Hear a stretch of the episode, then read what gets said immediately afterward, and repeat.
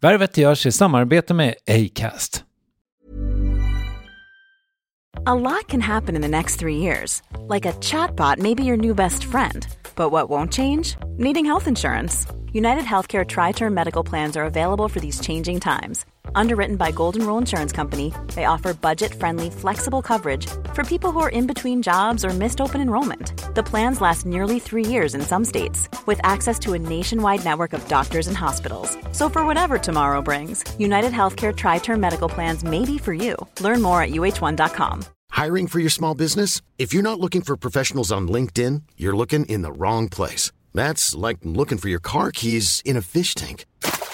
LinkedIn helps you hire professionals you can't find anywhere else, even those who aren't actively searching for a new job but might be open to the perfect role. In a given month, over 70% of LinkedIn users don't even visit other leading job sites. So start looking in the right place. With LinkedIn, you can hire professionals like a professional. Post your free job on linkedin.com slash people today. When you're ready to pop the question, the last thing you want to do is second guess the ring.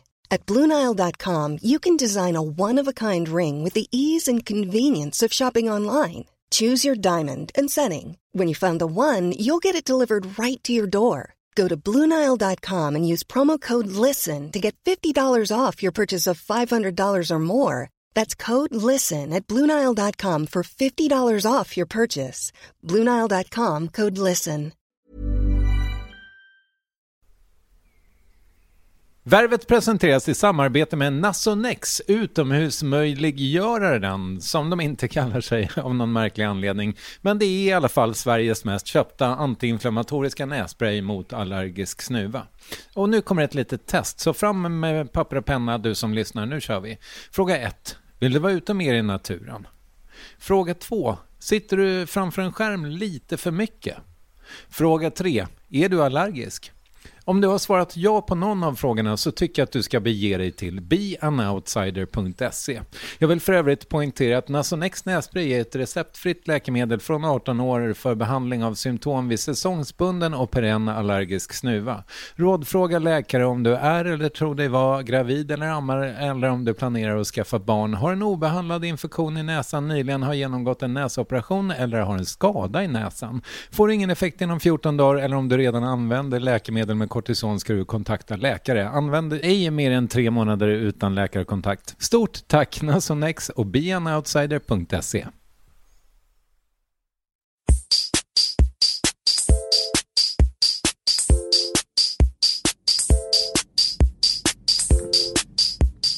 Värvet. Värvet. Värvet. Värvet. Värvet. Värvet.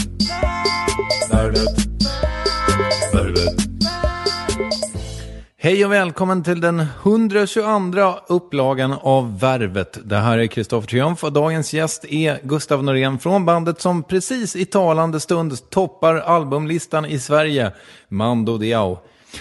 Och så vill jag påminna alla som lyssnar på Värvet med en smartphone att testa gratisappen Acast som närmast kan beskrivas som ett Spotify för podcasts fast lite mer framtid. Alla som har testat verkar nöjda och om det är så att du tycker att det finns något att förbättra med Acast så berätta gärna det för gänget bakom appen och det gör du på acast.com. Hej!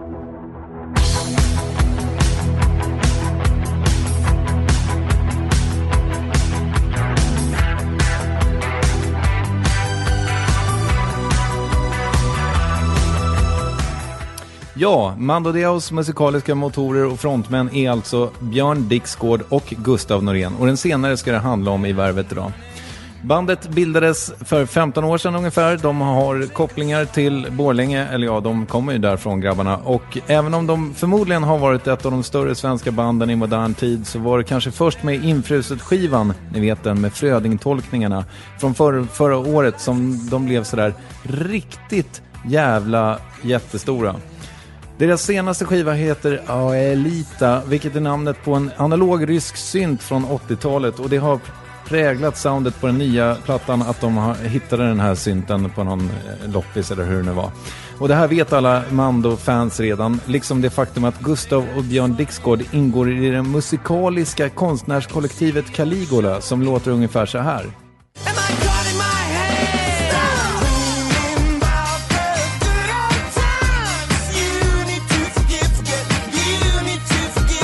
Nu ska jag låta er höra själva intervjun, eller ja, ett slags brandtal från Gustav Norén kanske snarare. Men vi börjar med att prata om att sluta röka och jag ska också säga att intervjun spelades in den 10 april då det här filter snedstreck Sigge Eklund debaclet var brinnande hett.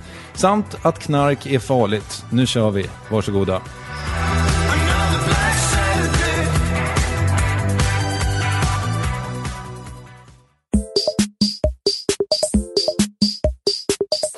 Då när jag trillade dit igen, då rökte jag tre cigg på morgonen innan frukost. Alltså innan jag ens gjorde kaffe Det är så härligt. Alltså. Det är Ja. så underbart. För att det är som att du har ett hål att fylla. Ja. Och du har varit duktig. Och du har, det, det, det är ett så stort utrymme. I, det är som att, att ja, men du vet, det, är en tom lägenhet som du bara kan ställa in lite möbler och grejer i. Liksom, för att det vill ha det. Ja, exakt. Och att, att som rökare var, liksom, eller snusare var under bro, behovet. Att då har man, man har varit så duktig. Liksom. Att man, det kanske är en alkis som inte har supit på två veckor. Och som, som verkligen förtjänar en. Ver- i- i- Den kan verkligen förtjäna att få den här spriten. Och det är på något sätt så unnar man folk det. I sin mi- misär. Alltså misären är ju liksom inte samma sak. som Naturligtvis alkoholism är ju bedrövlig för vardagen, mycket mer än nikotin. Men, men i det bedrövliga så förtjänar man den känslan av att jag får, jag har förtjänat av det. Hur lyckades du sluta då? Bara på ren vilja? Ja, på Cold Turkey. Jag satte upp en eh, regel som var så här. Nu får du göra vad som helst förutom att ta in nikotin i din kropp. Du behöver inte förhålla dig till några andra regler överhuvudtaget. Du behöver inte komma i tid, du behöver inte vara trevlig. Du kan... I princip skulle min fru kunna hitta mig med ett gäng prostituerade och heroin sprutade i armarna. Och jag hade i princip kunnat bli dömd för dubbelmord. Och känt att this is a good day. Ice Cube. This is a good day. Den, den känslan, bara för att du tog inte nikotin. Så att jag lyxade väldigt mycket och levde lite som en ekonomiskt oberoende, kanske mm, jetset brat. Jag kanske inte ska avslöja allt för mycket, men jag hade inställningen till att eh, allt, allt är tillåtet. Förutom nikotin. Det är det enda du ska ta bort i ditt liv. Du ska ta bort nikotinet. Och det, var ju, hem- det är ju hemskt. Det är fortfarande hemskt. Och jag kommer alltid... Och det är också verkligen inställningen att du kommer aldrig må bra mer. Du kommer aldrig må bra. Aldrig, inte en dag. Glöm det, Gustav. Glöm känslan av att... Ja, men visst är det skönt nu då, när du är nikotinfri? Nej, det är inte skönt. Det är fruktansvärt. Säg inte att det är skönt. Tänk inte den tanken. För att skönt, bara det ordet. Det är knarkans favoritord. Skönt. Vet man, nej, jag, jag ska inte må bra något mer. Jag ska aldrig må bra mer. Och lite så har jag väl... Jag, jag mår fortfarande dåligt av det. Av att inte röka. Min kropp tycker inte alls att det är bra. Att jag inte röker, att jag inte snusar. Såklart. Inga återfall? Nej, nej. Jag kommer, jag kommer aldrig... eh, Det, det vet jag. Att jag kommer aldrig komma tillbaka till det, faktiskt. Och det är... eh, Jag kommer aldrig få det där igen. Utan jag har verkligen gått ut ur det rummet och jag kommer aldrig komma tillbaka. Men, vad starkt. Du har karaktär då? Ja, det trodde jag inte att jag hade. Men det tror jag... Ja, jag visste... Jag, det, ja, som sagt, jag rökte ju och höll ju på sådär i... Ja, det är väl världens sämsta drog, skulle jag gissa på. Det kan ju inte finnas någon sämre drog. Alltså. Det är bara, du vet, just cigaretter också. Så här, du får ingenting och den tar allt från dig. Allt. Liksom. Och, eh, och det går inte att sluta. Alltså. Så att, eh, ja. Nej, den är ju jävligt idiotisk alltså. Ja, den är fruktansvärd. Ja. Det hade varit roligt ifall man växte upp i ett samhälle där det var liksom, istället för att man gick bakom kiosken och tjuvrökte en liten röd prins liksom, Att det hade varit eh, cannabis istället. En spirituell, en mer, verkligen, en Exakt. givande drog. Verkligen. Ja. Jag hade, eh, verkligen, det finns ju skador överallt inom alla skråer naturligtvis. Men, men just skadorna i, inom cigaretterna är ju de, nästan de värsta också. Så det går liksom inte att, det går inte på något sätt att, jag menar, en, en, en, jag, det hade till och med, om man ska säga, att det var den näst sämsta drogen säkert i världen. Det kanske är alkohol också, som också är ren jävla gift som du bara intar och då, om man då skulle ha gått bakom knuten så, och tagit varsin hutt, så här, en shot så här, så hade ju det på något sätt varit mycket mer givande. Och ännu mer givande än en cigarett. Liksom. För då hade man ju fyllnat till, man hade liksom fått på något sätt fly sin verklighet, vilket var väl... Fast det kanske inte var det man ville. Man kanske inte ville droga ner sig. Man, det kanske är det som är bra om cigaretter, att man inte drogar ner sig så mycket. Att, man, att det är liksom min, en, en drog för människor som också vill stanna kvar. Just det, ja, det är ingen direkt verklighetsflykt. Det är bara en imageskapare. Man vill, ja, man vill bara ha det farliga och eh, eh, också det här, eh, det lite kittlande i att vara beroende på någonting. För det saknas så himla mycket. Jag saknar beroendets eh, gos. Man, det är så gossigt att, vara- att ha ett sånt starkt beroende av någonting. Och jag märker ju direkt allting som är farligt, märker min kropp. Inte farligt, men allting som är beroendeframkallande, som i, i mindre doser, uppfattar min kropp som nikotin. Typ en chokladkaka uppfattar min kropp som nikotin nu. Och den blir ju, den här lilla djävulen vaknar av liksom en, ett geléhallon. Typ. Och när jag äter det så får jag en, ett djurisk sexuell begäran. Och, och det är ju definitivt en... Jag vet inte, jag, ty, jag tycker ju på något sätt att jag har, har förgyllt mitt liv. Att känna de här känslorna. Vad är det du säger? Att du har Irrationellt ha-begär. Men du har liksom ersatt... eh, Ja, massa, massa olika. Socker speciellt. ja socker. Mm. Och jag, jag älskar det här också att jag har bara druckit en kopp kaffe. Jag dricker väl, jag känner så här tio, nästan tio, ja, jag kan dricka tio koppar kaffe i alla fall innan lunch. Och när jag inte har gjort det och jag har liksom druckit en kopp idag och det där var min andra och jag har de åtta framför mig. Det är också jävligt skönt. Det är också lite den känslan av att, att man eh, ligger under sitt eh, behov eller sitt, sitt beroende. Liksom. Att man, känslan av att man har varit duktig. Vilken otroligt utpräglad beroendepersonlighet du verkar vara. Ja. Jag är rädd för att jag är en beroende personlighet, men jag tror att jag, en beroende personlighet tror jag förlorar kampen hela tiden mot sig själv. För jag tror att man är president över sitt land. Och jag tror att man, eh, eller jag vet att man kan ju fatta politiska beslut. Envåldshärskare-style. Och bara, jag vill inte göra den här grejen. Jag vill bara göra den här grejen. Och så gör man så. Man bara klubbar igenom beslutet. Som Mao när han säger att jag vill inte ha småfåglar. Eller någon, jag vill att alla ska ha en, en järnugn hemma.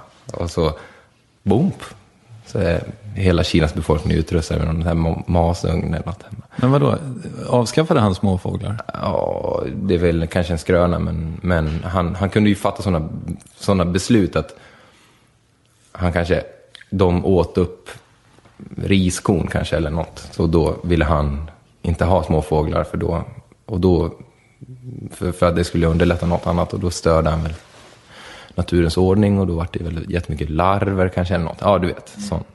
Och, och det är ju um, väldigt lätt att vara så över sin kropp. Och jag tror att om eh, ciggen bestämmer, liksom, eller spriten eller heroinet, då, då är du i minoritet i din kropp. Och jag vet inte vad jag, riktigt vad jag pratar om heller, för det är ju just frågan om jaget. Men jag tror att jag eh, är en beroende personlighet på det sättet att jag älskar känslan av att följa med i någonting. Och det var kanske därför jag gillar musik. Det var kanske var därför jag blev så himla frälst av musiker.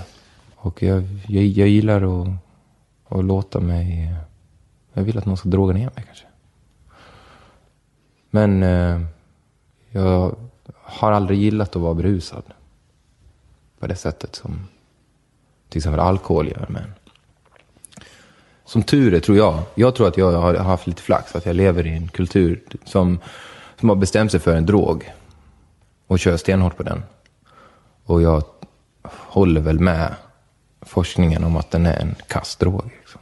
En helt fruktansvärd drog.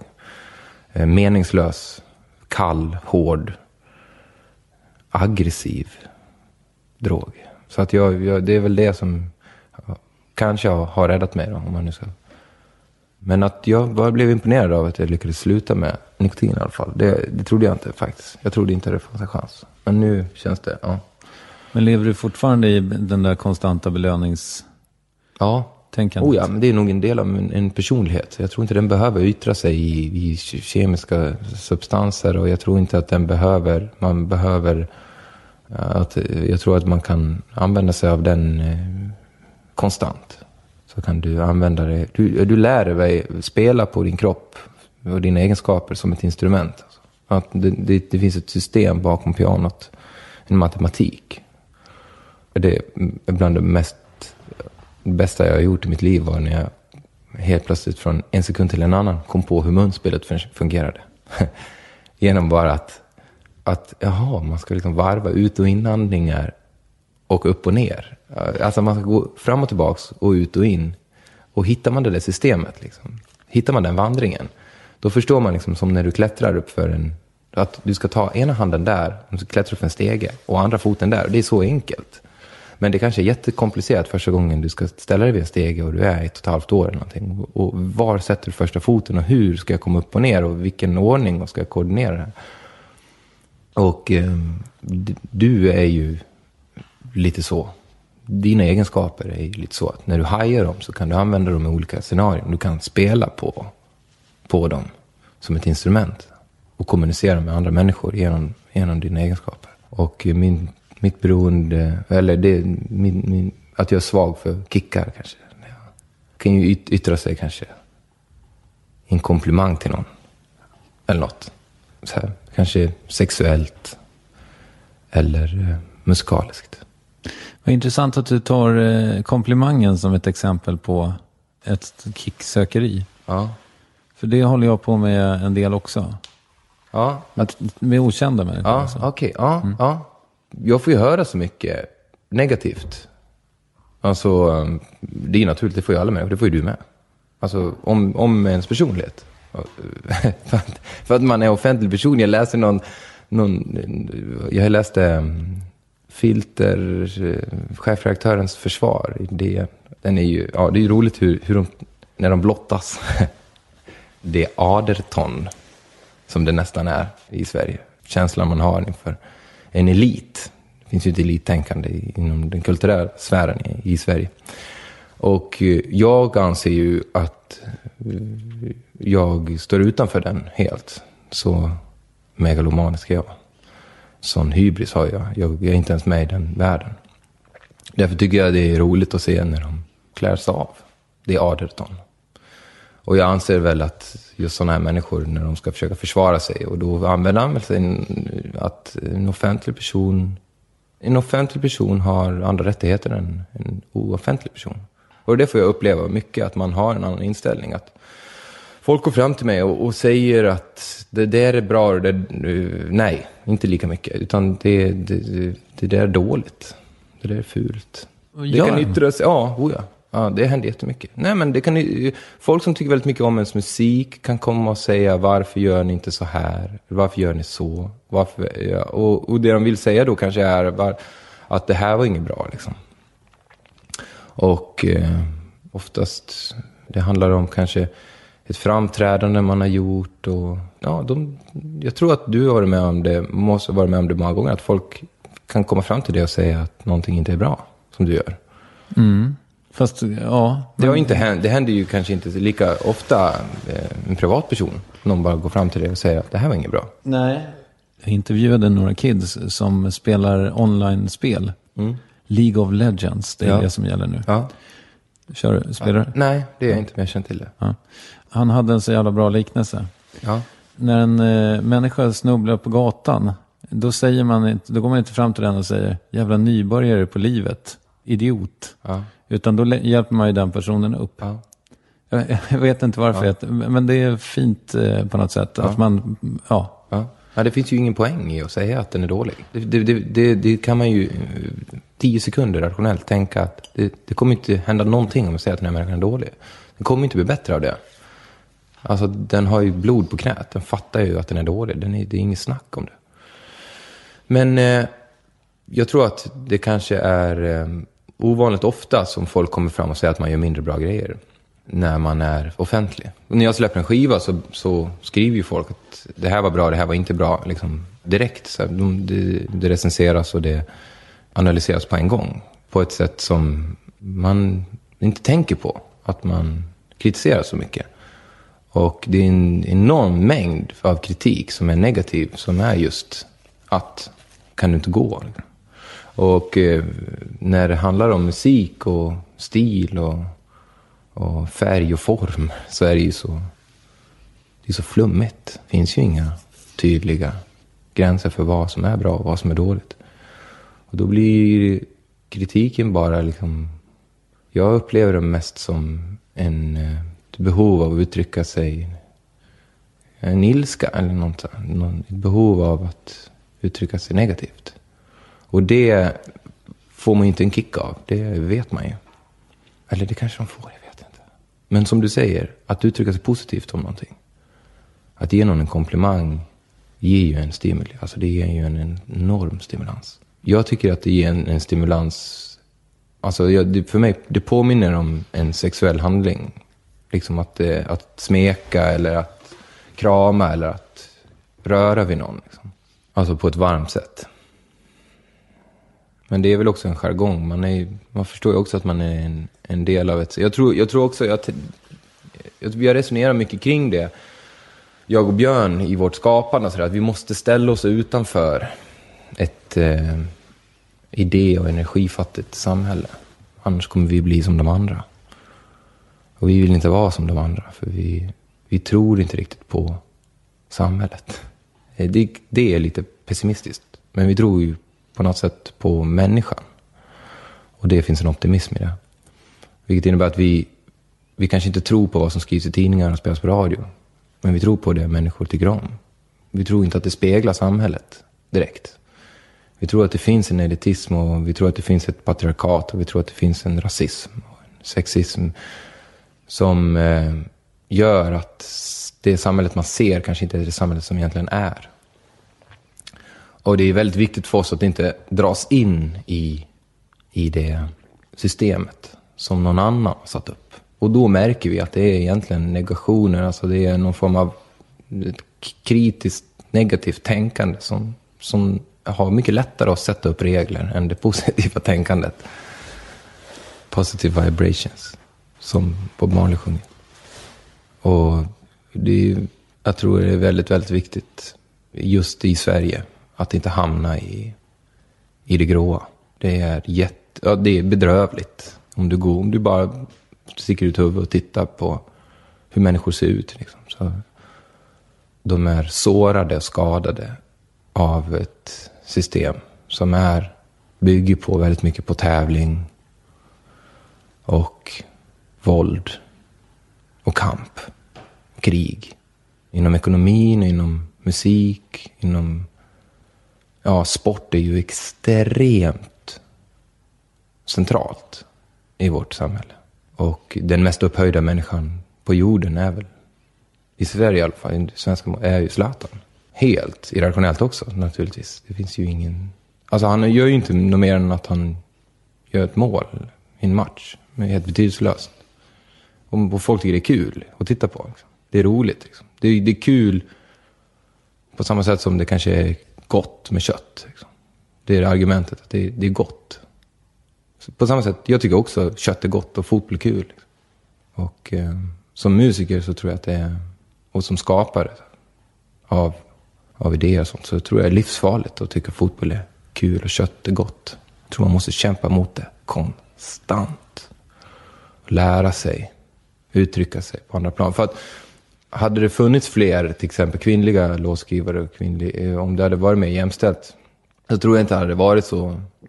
Hade, vi hade inte haft de normerna inom musiken i Sverige som finns idag. Hur en artist bör bete sig, hur den bör vara. Hur en, det, det vi får höra varje gång som vi, ut, vi frångår en, en, en norm inom musiken, det är att det inte är äkta. Det är alltid ett argument som man använder i Sverige. Och folk var väldigt rädda när den här Banksy-utställningen skedde. Att det inte var Banksy. Det var, det var det de var absolut räddast för. De var livrädda att inte han skulle vara där. Jag förstår inte riktigt hur de hade tänkt, men att det var väldigt viktigt. Vem har gjort det här? Vilket syfte? Och det ser jag som en, en, ett, eh, ett samhälle som har ett brutet ben eller någonting. Som är blivit, har blivit skadat av ett system då, som är, ja, jag vet inte om det är brist på andra kulturella influenser eller var det kommer ifrån. Men det är så viktigt att det är en man som sjunger och spelar på ett riktigt instrument och sjunger om sitt liv, om sin högstadietid, om sin förlorade kärlek. Och det finns en uppriktighet i det. Det finns en ärlighet i det. Men vem är det verkligen som har gjort det här konstverket? Och blir vi lurade nu? Och är det verkligen ett instrument? Och är det verkligen en låt? Och handlar den här texten verkligen om någonting? Och vad handlar den om? Och så vidare och så vidare. Och, så vidare. och det är normen och den tror jag att man kan bli skadad från. Men man kan också välja att inte följa den. Och, och jag ser inget annat politiskt beslut som vi kan ta. Vi kan rösta och vi kan naturligtvis liksom välja att arbeta med folk. Och, men, men för oss, jag känner att det, det lättaste för mig är att själv hela tiden försöka att inte tro på det som folk säger hela tiden. Och utan hela tiden lita på någon form, jag vet inte vad man ska kalla det, men jag tror det är en instinkt, känsla. Som man hade när man var barn ofta. Den första artisten som jag lyssnade på var Bob Marley från jag var bara några månader. Så hade mina föräldrar varit i Frankrike. För min moster hade precis flyttat dit. Träffade en fransman. Så mamma och pappa hade varit, hängde väldigt mycket där. Och han hade väl precis dött. Så till, i Europa, just Frankrike, var, var han extremt stor. Han var ju stor i Sverige, han var stor i hela världen. naturligtvis. Men Ja, Bob Marley är inte din mosters man. Nej, nej. nej exakt. Och eh, nej, men det var väl den de lyssnade på. Så att jag, första åren där så var de ju lika frälsta som jag tror hela världen var av.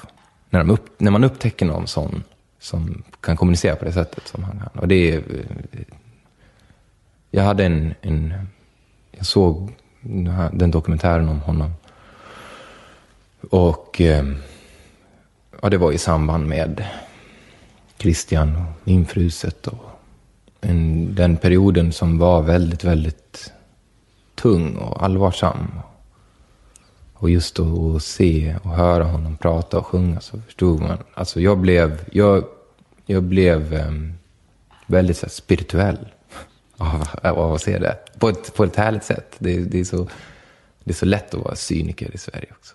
Vilken eh, stream of consciousness jag fick bevittna här precis. Vi började i, i Sigge Eklunds, eller Filters genmäle, eller vad det heter. Ja, Och slutade i en Bob Marley-dokumentär. ja verkligen. Det var länge sedan jag var tyst så här länge. Och eh, det gör mig eh, glad. Det känns som att du har... Eh, har, har du lyssnat på Värut? Oh ja. Oh ja. Jag älskar podcast. Jag tycker att podcast är bland de bästa nya kulturella fenomenen som de senaste tio åren. tror jag. Mm. Ja, seriöst, alltså det är, podcast är, ja, samtalet är så viktigt. Alltså. Och jag älskar människor som inte, eller älskar människor som inte, men jag tycker det är roligt med människor som, inte, som försöker dissa fenomenet podcast också. Det finns också många intellektuella människor idag som försöker dissa fenomenet podcast. Som försöker dissa massa fenomen som ploppar upp. Just för känslan av att tänk om det är Banksy. Eller tänk om det inte är Banksy. Den känslan. Och det, var väl, det ligger väl också till grund för det som hände mot Sigge Eklund. Antar jag. Antagligen ett jag-svagt samhälle. Skulle jag på. En rädsla. En rädsla i samhället. Och jag ser ingen skillnad på den rädslan och den som, rädslan som, som gör att folk röstar eh, på Sverigedemokraterna. Det är precis samma rädsla. En jag-svag rädsla för vad som kommer hända. Rädslan av att podcast kommer byta ut någonting som är på riktigt. Och att definiera verklighet. Jag älskar folk också. Definiera sin verklighet. Att det här är på riktigt och det här är inte på riktigt. Och jag tycker att man bör eh, ha självförtroende att nonchalera människor och acceptera att de kanske inte vill gå in i det rummet som presenteras för dem. Och köpa det bara. Jag tror inte att han håller på så länge. Det är grannen som... Han... Nej, jag, vi gjorde en, en tysk tv-intervju. Som vi gjorde på en, en fin hotellsvit. Som då var det en, en herre som hamrade. Den skulle ta fem minuter, den tog en timme, den intervjun. Nu finns det mycket grejer att ta hand om här. Men till att börja med, för att knyta ihop något slags sekt där kring eh, Sigge Eklund. Din teori är att man, blir nervös när eh, Sigge liksom blir för uppburen på något sätt. Och då ska han sablas ner. Jag tror inte det har någonting med Sigge att göra. Det behöver, vi behöver inte nämna det namnet ens. Jag tror inte det har någonting med Mando Diao att göra. Jag tror inte det har någonting med Kristoffer Triumf att göra. Jag tror inte det har någonting med invandrarna att göra. Jag tror inte det... Alltså, man hatar inte på en annan kultur för att man känner till den kulturen och har något att säga om den kulturen. Man hatar på den för att man själv inte mår bra. Enda anledningen du hatar på... Alltså, det, det, vad höra nu då? Vad, vad, vad, vad, du som har varit ute i världen och sådär. Vad, vad, vad, allvarligt, vad tycker du om muslimer? Den frågan, den har jag fått. Vad skulle, vad skulle du göra allvarligt om det kom en muslim och satte sig bredvid dig på bussen? Seriöst alltså, det är klart. Ja. Vad, vad, vad, vad, ska jag, vad ska jag, ska jag, ska jag tänka, ska jag, ska jag tolka det här som, ska min tanke gå till muslimerna? Eller ska min tanke gå till den här stackaren? Naturligtvis den här stackaren. Om du skriver en, en artikel om, om Sigge, det säger ju ingenting om Sigge såklart. Det, det, det, det förstår ju ett barn. Det har ingenting med honom att göra. De, de vet ingenting om den här människan. Är det en psykolog? Vi har under fem år undersökt honom? Nej. Det är ju klart inte är. Det hinns inte med. Det är inte poängen. Det finns ingen poäng med att göra en psykologisk analys av, av, av den här killen som har en podcast. Det, det, det, det är totalt poänglöst för samhället. Var, varför ska du göra det för? Jaha, okej. Okay. Och, och, och, varför skulle du göra den offentlig för? Varför skulle den psykologiska analysen vara offentlig? Det, det är också poänglöst. Men är du så himla rädd för begreppet muslim. Så att du, du, du tappar bort hur många de är. Alltså, vi pratar miljarder i världen. Du kanske inte vet att det är miljarder. Det kan vara okunskap. Alltså. Det, det tror jag på. Att det handlar väldigt mycket om en osäkerhet som, som, som grundar sig i en okunskap.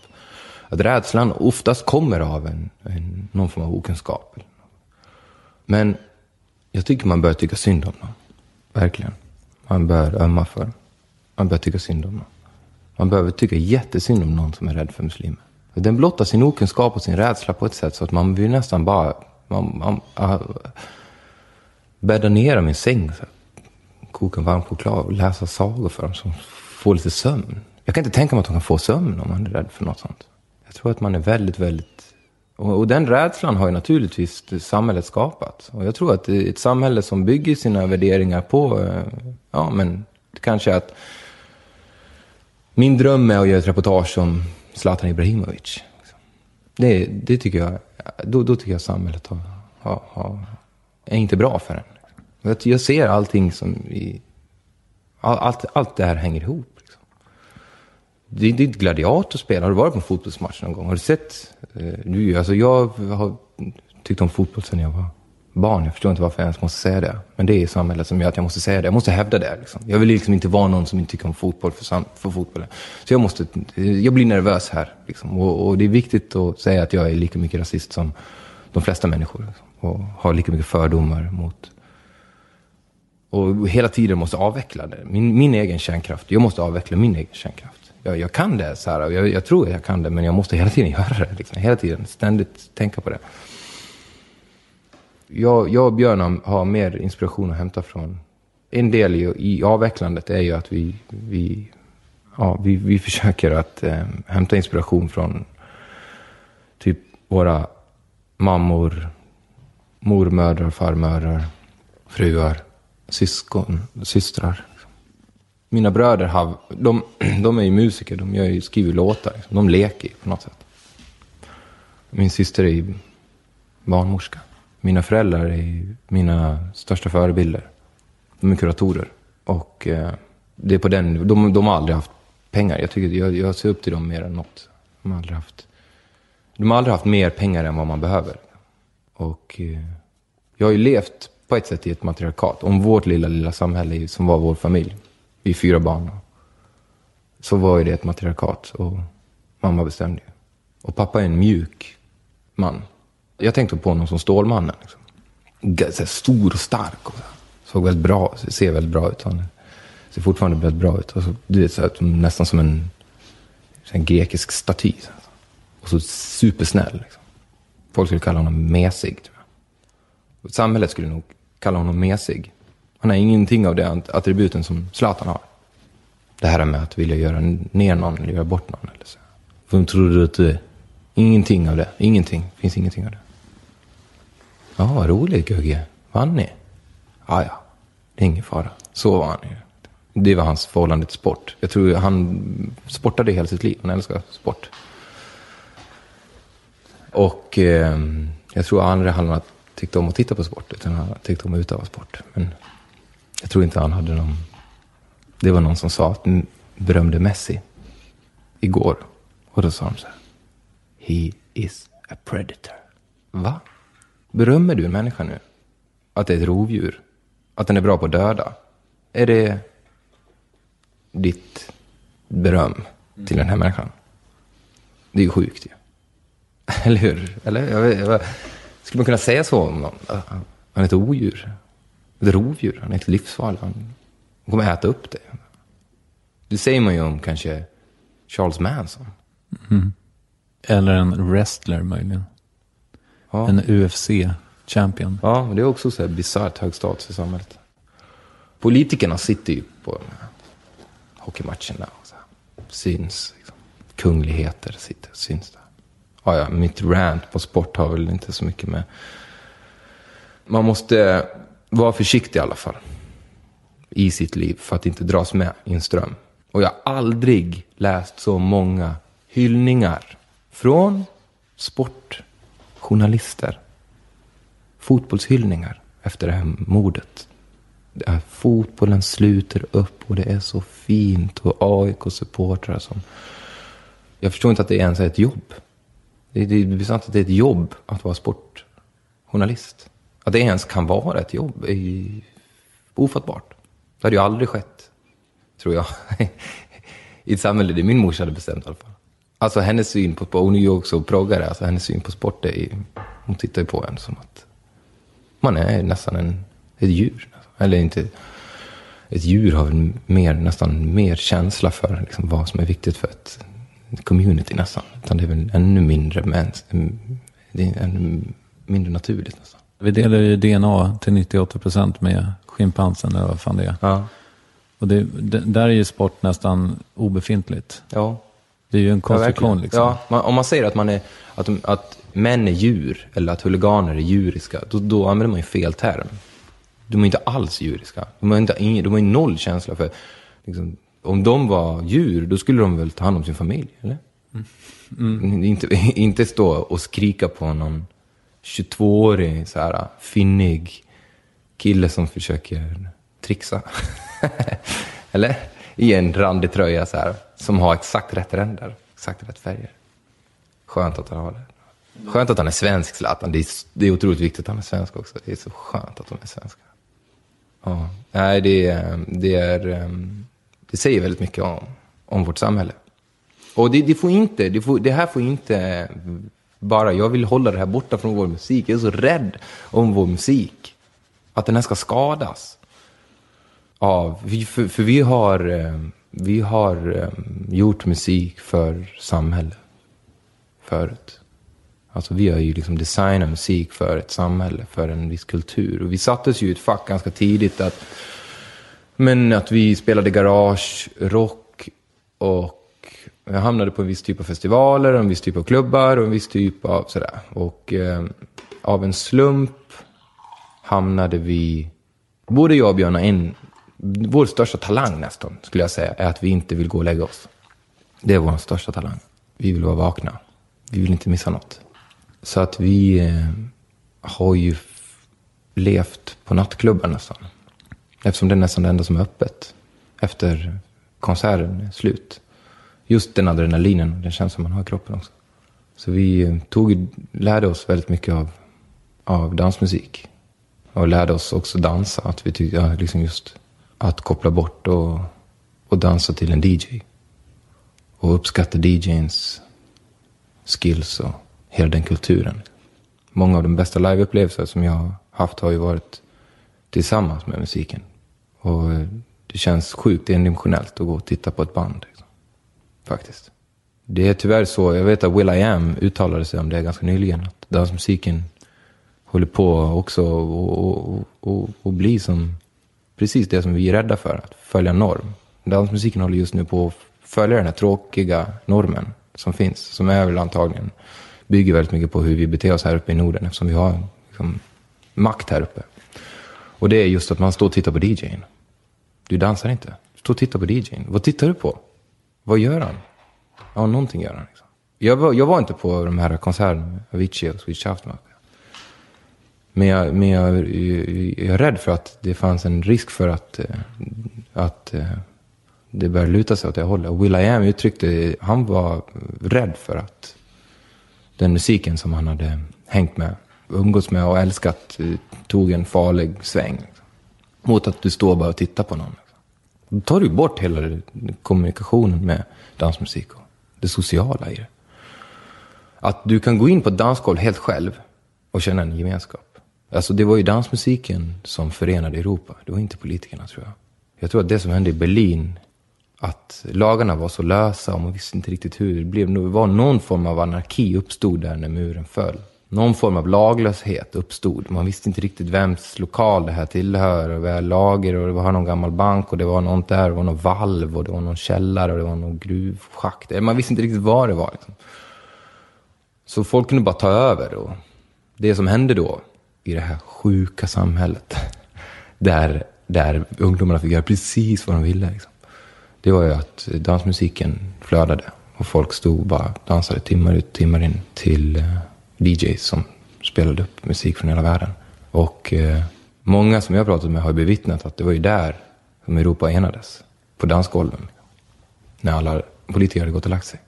Och det ser man ju inte om. Det, det, det, det kanske man inte läser om. Liksom. Det kanske inte lyser igenom i, kanske man slår upp DN eller kollar på, kollar på tv eller... Utan där är det liksom just det samhället som man ska försöka akta sig från att ta för mycket inspiration ifrån. Man, jag, jag tycker ju å andra sidan att, att det, det ger en så himla mycket just. Som till exempel podcastfenomenet som är som i och för sig DJsarna har hoppat på också jättebra. Liksom. Och som vi, om jag nu ska säga vi, inom indiekulturen naturligtvis är sist på. Och som vi står och tittar på och tänker, är det på riktigt? är det Banksy? Är det Banksy? Ska jag gå och titta på den här konstutställningen? Nej, jag kan bli lurad. Det kanske inte är äkta. Okej. Stanna hemma då. Men eh, vi har stannat hemma väldigt många gånger. Och vi har hamnat, vi har umgås med alldeles för lite tjejer, ett. Och vi har umgås med alldeles för lite från andra musikaliska kulturer.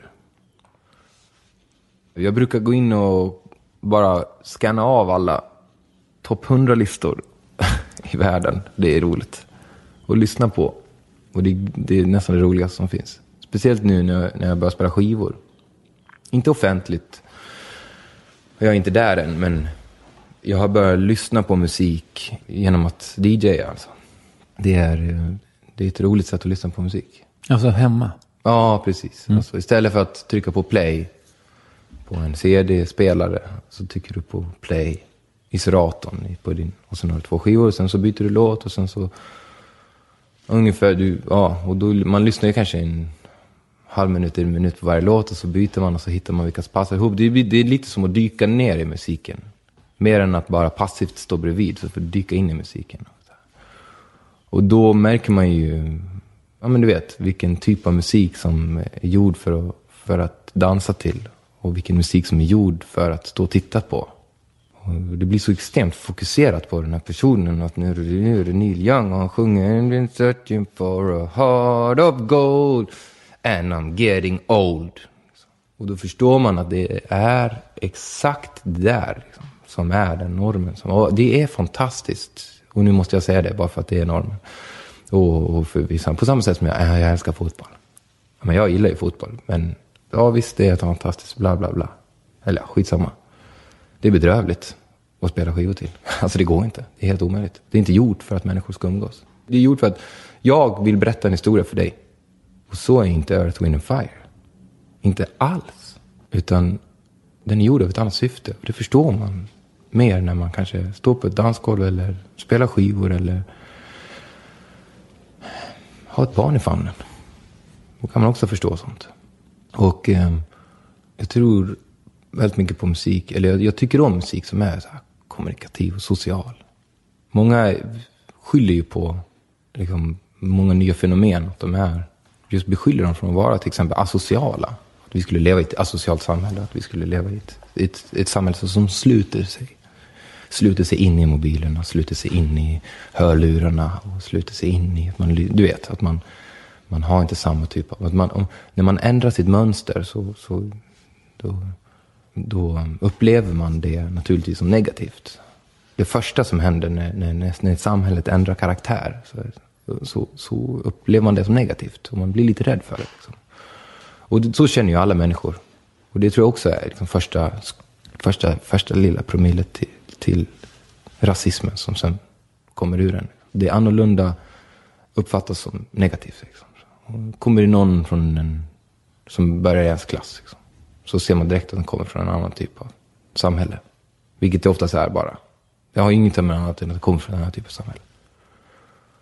Och då liksom neggar man ungefär på samma sätt som man kanske gör när man ser någon stå och titta ner i en mobil. Eller man, ser att folk inte, man, ser, man hävdar att folk inte pratar med varandra. Fast man vet ju att så är inte fallet. Alltså folk kommunicerar ju med varandra på ett helt annat sätt idag. Konstant flöde av kommunikation. Hela tiden. Det har aldrig varit ett så socialt samhälle tror jag.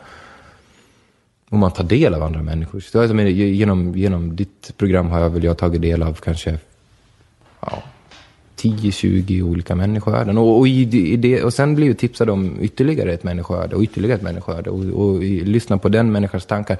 Tankar som jag aldrig skulle ha konfronterats med. Och, och folk är superöppna. Vad fan tror du jag håller på med nu? Liksom? Det är ju det är, det är en öppenhet. Gud. Men igen, det handlar naturligtvis inte om Facebook. Det handlar ju om personen som kommenterar Facebook. Det var kanske inte så unikt, men jag, var, jag är ganska inspirerad av att jag såg Russell Brand igår. Ja. På Cirkus. Och eh, det var väldigt, en väldigt bra show. Ja. Och eh, han hade en bra grej om rasism. Att, eh, så här, va, vänta, står du där? Eh, har du stått där hela tiden? Nej jag, nej, jag brukar stå där borta förut. Ah! Sluta med det, du måste stå still på jorden. Jag blir väldigt, väldigt osäker. Ja. Nu blir jag osäker om du har varit någon annanstans förut. Du ska ha varit där hela tiden. Annars får du gå tillbaka där du var förut. Och det var så jävla roligt på något sätt. Ja, ja det, är, det är verkligen att ens egen värld ändras varenda gång någon annan tar ett steg. Det jag ser fram emot mest av allt, det är liksom att, jag tror inte jag kommer få vara med om det tyvärr, men det är ju nationens förfall och upphörande. Och gränsernas utsuddande och passen. Alltså du ska inte stå och vifta med ett pass. Det är det sämsta du kan göra. Liksom. Även om du, ska, om du, håller ett, ett politiskt tal. Så du ska, jag, jag, jag tycker inte om den, den sinnebilden av pass. Jag tycker, jag tycker den är obehaglig. Jag tycker inte du ska vifta med vapen. Liksom. För jag, tycker, jag, tycker, jag tycker, det finns något extremt obehagligt med det. Liksom. Vem är du och vad är du? Och, och liksom, ja, men jag är här, jag är med er. Liksom. Kolla här liksom. Ja, bra, då så. Då, då, nu snackar vi. Mm. Min eh, Morfar berättade att när han började skolan, då den första frågan han fick, det var varför är Sveriges flagga världens vackraste? och då var svaret för att den innehåller såväl himlen som solens färger. Ja, det var korrekt svar. Det var korrekta svaret. Ja, och det var alltså en fråga som då var ställd precis så. Varför är Sverige, har Sveriges världens vackraste flagga? Det här är livsfarligt såklart. Jesus. Alltså. Jag menar, man slänger sig med termer hela tiden om svenskar och tyskar och belgare. Liksom, vad fan är det? Holländare. Ja, okej. Holländare belgare, okej, ja. Engelsmän. Ja. Okej, danskar. Ja, finnar. Ja. Alla vet ju vad jag pratar om. Alla vet vad jag pratar om. Finnar, danskar, norrmän, svenskar. Jag postade en, en idiotisk grej på Twitter om norrmän. Och den var så jävla idiotiskt postad. Där jag skrev att de var rasistiska. Att jag tyckte det var rasistiskt i Norge. Och det var så rasistisk kommentar av mig.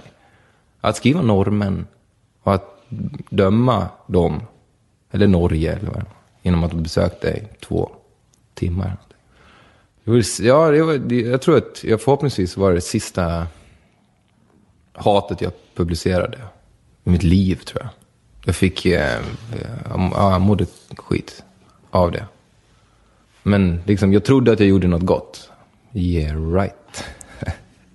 alltså, det, man bara stannar upp och tänker så, så, så, så blir allting mycket tydligare. Jag hade ju Christian här. Nu undrar jag lite grann vad som hände där. Vad? Jag gjorde så här. Ja. Ja, jag älskar eh, varma koppar. Så att jag liksom, ja fan det har jag inte tänkt på. Det är du den första som har märkt det. Jag, jag liksom smeker mig på kinden med koppen så här. Ja.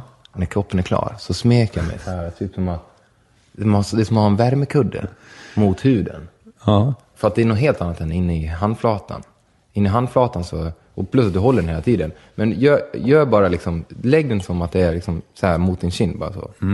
Nu var den här inte så varm. Nej, men bara lite, lite, lite värme så här. Ja, det har jag aldrig tänkt på. Tänk, du är det första som, vad, vad gör du? Liksom, jag har aldrig tänkt på att jag gör det. det är en, men jag vet ju varför jag gör det. Så.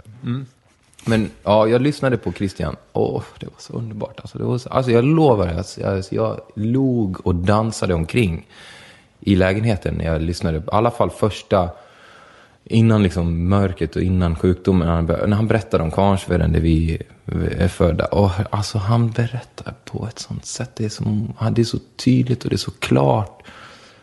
Han hade sån talang för att berätta. För att vissa människor berättar, då, då är det som att de håller upp en tavla och så ska man tyda den. Andra människor, de håller bara upp ett fönster och så ser man bara rätt verkligheten. Alltså precis det man, man, man ser hela filmen framför sig. De bara håller upp ett fönster, bara går rätt igenom så här. Och det är inte en tavla du ska hålla upp, du ska inte beskriva någonting, utan du ska låta dem se det med egna ögon. Och det är en berättandes konst, och det är en författares konst. Och eh, Jesus vad, vad underbart det är att höra Christian mm, på det sättet, alltså målande då. Det var, det var som att höra, eh, ja men det var som att höra Bill Holiday sjunga. Som att höra honom berätta om, om Kvarnsveden och uppväxt. Ja, jag är så himla stolt över att jag har eh, liksom den och att den finns förhoppningsvis för evigt. Om Ja, inte... det är klart han gör. Jesus, det är ju klart han gör. Herregud. Nu är Xbox One äntligen här. Underhållningssystemet med allt i ett. Spel, underhållning och TV. Köp hos din närmaste Siba-butik eller på siba.se.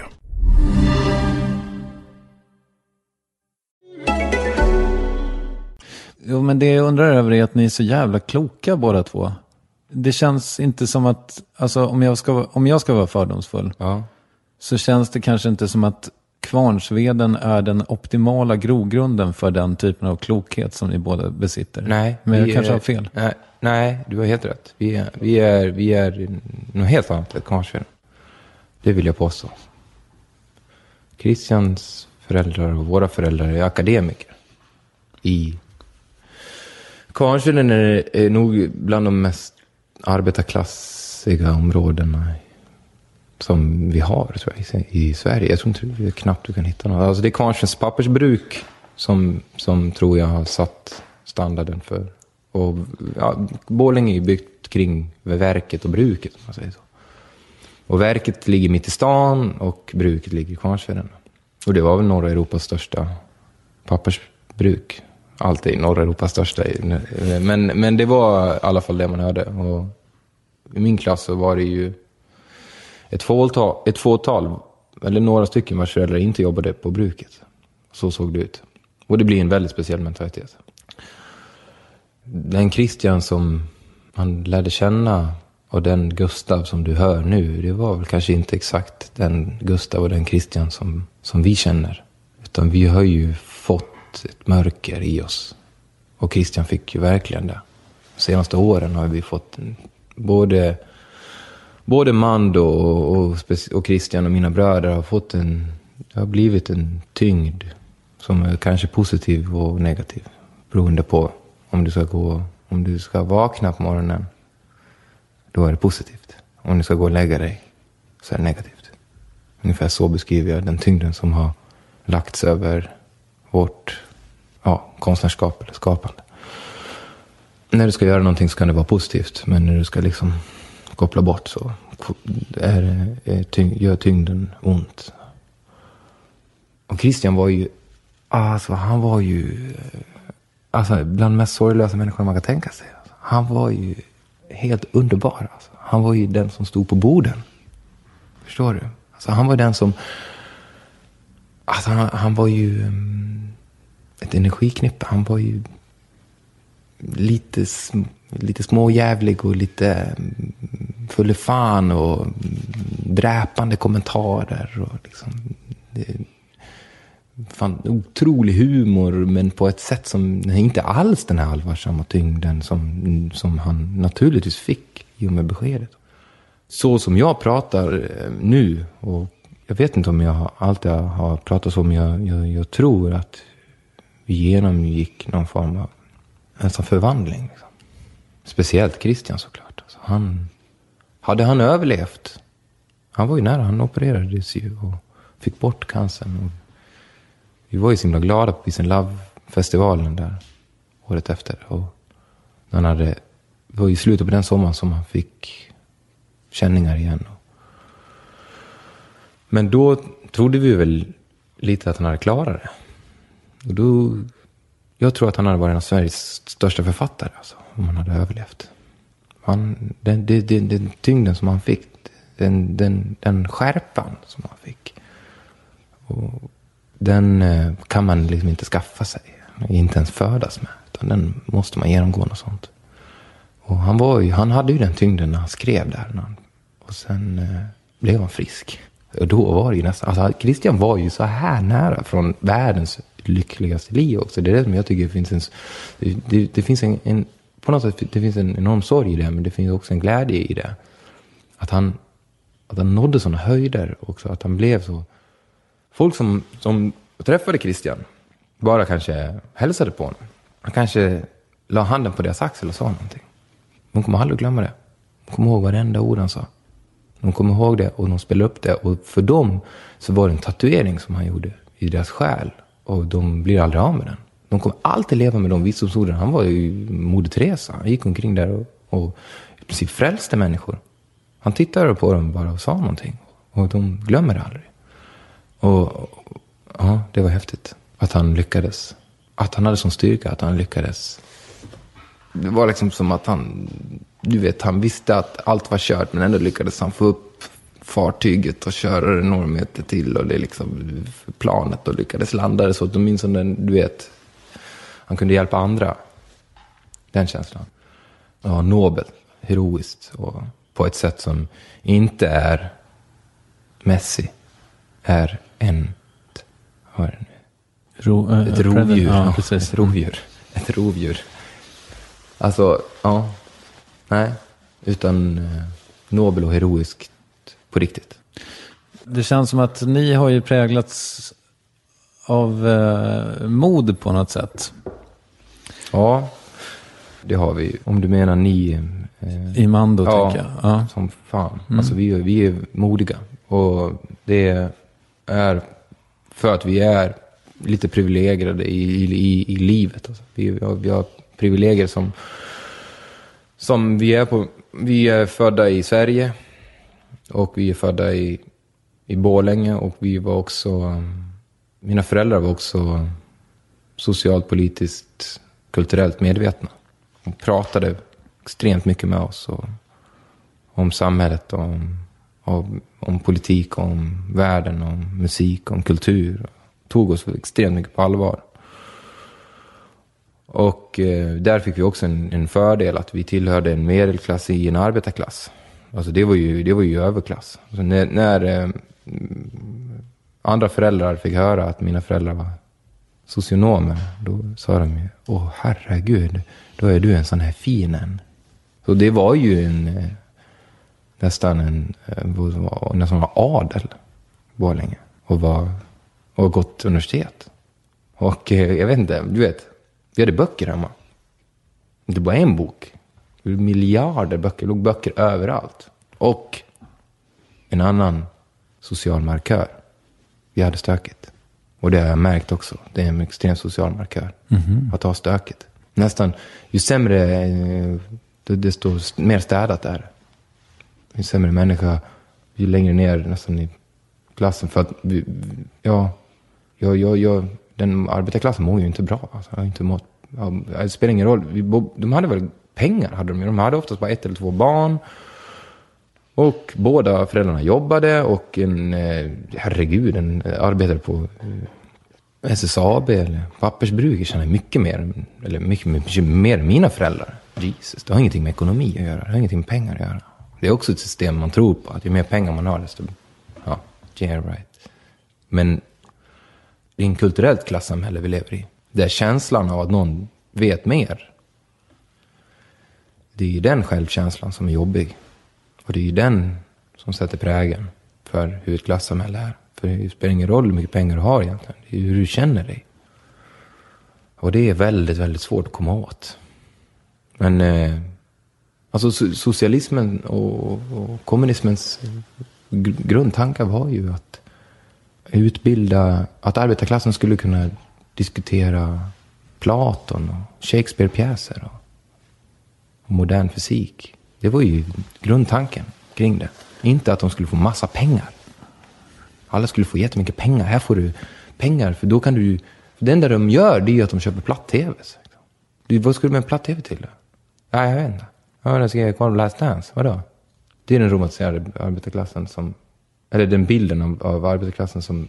Jag, jag, jag, känner ingen, jag känner ingen värme kring det. Jag, jag drogs inte med i, i, i Ung Vänster på samma sätt som till exempel Faluborna gjorde. De var, man en helt annan bild av arbetarklassen. Jag tyckte ju, jag älskade ju kultur. Sång och dans och uttrycksformer. Konst och film och... Och det fanns inte. Läste du också? Nej. Jo, oh ja. Det gör jag ju naturligtvis. Men eh, inte alls. Jag valde ju musik mycket mer än, än, än, än litteratur. Och jag har ju studerat musik. Jag, jag anser ju att det finns en eh, lika stor kulturell kraft bakom Doggy Style med Snoop som Brott och straff. Jag hävdar att den har påverkat människor lika mycket, om inte mer. Och att den säger lika mycket och, och ger lika mycket. Men på ett, det är så lätt att se att brott och straff är viktig. Och det är så svårt att se att Doggy Style är viktig. Eftersom det är Bow wow wow yippee-yo yippee Snoop Dogg's in the motherfucking house. det, det, är inte mer. Det är så himla svårt att analysera det. Det är så svårt att stå längst bak med armarna i kors och penna och papper och säga mm. Och det är det jag älskar med det. Just att det är svårt gör att för mig så är det en större värld. Du kan ha tusentals bokcirklar och analysera litteraturen. Nu är inte jag lika bevandrad i litteraturen, men jag känner inte att jag är mindre kulturellt beläst. Herregud, mycket, jag tror jag är mycket mer. Jag tror, jag tror att musik är ett sätt att kommunicera som är klasslöst. För det kräver inte att du behöver kunna läsa. Liksom. Du kräver inte att du, du kan som tvååring ta in Bob Marley. Som ettåring ta in Bob Marley. Men det är svårare med Leo Tolstoj? Ja, det är det. Mm. Men jag läste väl eh, mycket klassiker och tyckte väldigt mycket om Greven av Monte Cristo, Sagan om ringen och Eller ja, Sagan om ringen var ju en enorm beskrivning. Mamma hotade mig nästan med pistolhot alltså. Hon stod nästan där och jag vände sida efter sida efter sida. En sida till. En sida till. I ain't kidding. Och jag vände sida och jag läste en sida, men det hände ingenting, hände ingenting, hände ingenting, hände ingenting. Och sen efter kanske 300 sidor av den där boken så bara, åh, då börjar det bli spännande. Och sen är den slut efter 400 sidor. Och så får jag reda på att det är en trilogi med ytterligare liksom tusen sidor. Och jag var väldigt ung. Det var nästan traumatiskt. Jag kommer ihåg hur den slutade, hur Frodo och Sam och de beger sig över bergen och, och så bara slut. Va? Herregud. Ja, jag bara tar nästa bok då. Samma sak, inledning, eh, du vet. Så jag orkade inte läsa de andra två böckerna. Men jag tyckte väldigt mycket om Greven av Monte Cristo. Jag tyckte väldigt mycket om känslan av hämnden. Det är väl kanske, vi fokuserade väldigt mycket på hämnden när vi var, vi var yngre i Mando. Att vi skulle hämnas på någonting. Att vi skulle hävda oss och bevisa något. Och, och, och så Monte Cristo var väl den bok som, vi tyck, som jag tyckte bäst om. Tog ni spjärn mot eh, Borlänge, kan man säga? Nej, vi använde oss av Borlänge positivt. Det förstod vi ganska Hey, I'm Ryan Reynolds. At Mint Mobile, we like to do the opposite of what Big Wireless does. They charge you a lot, we charge you a little. So naturally, when they announced they'd be raising their prices due to inflation, we decided to deflate our prices due to not hating you. That's right. We're cutting the price of Mint Unlimited from $30 a month to just $15 a month. Give it a try at mintmobile.com slash switch. $45 upfront for three months plus taxes and fees. Promo rate for new customers for limited time. Unlimited more than 40 gigabytes per month. Slows. Full terms at mintmobile.com. Hey, it's Ryan Reynolds, and I'm here with Keith, co-star of my upcoming film, If, only in theaters May 17th. Do you want to tell people the big news? All right, I'll do it. Sign up now and you'll get unlimited for $15 a month in six months of Paramount Plus Essential Plan on us. Mintmobile.com slash switch. Upfront payment of $45 equivalent to $15 per month. Unlimited over 40 gigabytes per month. Face lower speeds. Videos at 480p. Active Mint customers by 531.24 get six months of Paramount Plus Essential Plan. Auto renews after six months. Offer ends May 31st, 2024. Separate Paramount Plus registration required. Terms and conditions apply if rated PG. Many of us have those stubborn pounds that seem impossible to lose, no matter how good we eat or how hard we work out. My solution is PlushCare. PlushCare is a leading telehealth provider with doctors who are there for you day and night to partner with you in your weight loss journey. They can prescribe FDA-approved weight loss medications like Wagovi and Zepbound for those who qualify. Plus, they accept most insurance plans. To get started, visit plushcare.com slash weight loss. That's plushcare.com slash weight loss. Yes, ny sponsor. Värvet presenteras i samarbete med Svea Bank. Och jag menar inte att ta ner stämningen, men dessvärre är ju lågkonjunkturen här, vilket innebär att de flesta branscher har det tufft och också väldigt många privatpersoner. Jag vet själv vad det är att ha en trasslig privatekonomi. Det var struligt i många år för mig och låg ofta post i hallen med trista logotyper i ena hörnet och jag hade också i flera års tid ett helt gäng betalningsanmärkningar. Och tyvärr är det nog många som har det svårt att få ihop till räkningarna just nu, som har hamnat i ekonomiskt trubbel. Och det är här Svea Bank kan kliva in med något som kallas skuldfinansiering. Där löser de skulder hos inkasso och till Kronofogden och till och med om Kronofogden vill sälja ditt boende har Svea Bank möjlighet att hjälpa till. I den här tjänsten får du en personlig handläggare som gör en grundlig genomgång av din ekonomiska situation, de tar kontakt med dina kreditgivare och när ett lån beviljats löser de dina skulder skulder åt dig och samla dem i ett enda lån med en avbetalningsplan som din ekonomi klarar av. För om du har hamnat i klister, du är inte ensam och kanske kan det här hjälpa dig.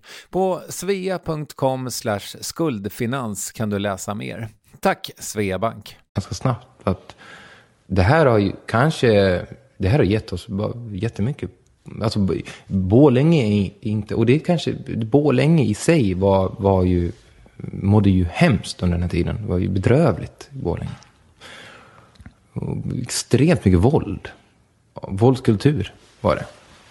Som hade, ja, och det var väldigt indelat i vilken stil och hur du skulle bete sig och hur du skulle klä dig. Och, och, och varje dag eh, från, från, kanske trean, fyran på lågstadiet fram till jag drog ifrån Borlänge. Flyttade. Jag började musikgymnasium i Falun så, så var jag rädd för att få stryk och ja, hamna bland fel gäng. Och Det var rykten och det var... Ja, det var skatergäng och det var rassegäng och det var kickersgäng och det var eh, salt och pepparligan som tog så här mellanstadiebarn och skar upp ett sår i armen på dem och så hällde de salt och peppar på dem och så band de fast dem vid ett träd och så fick de sitta där.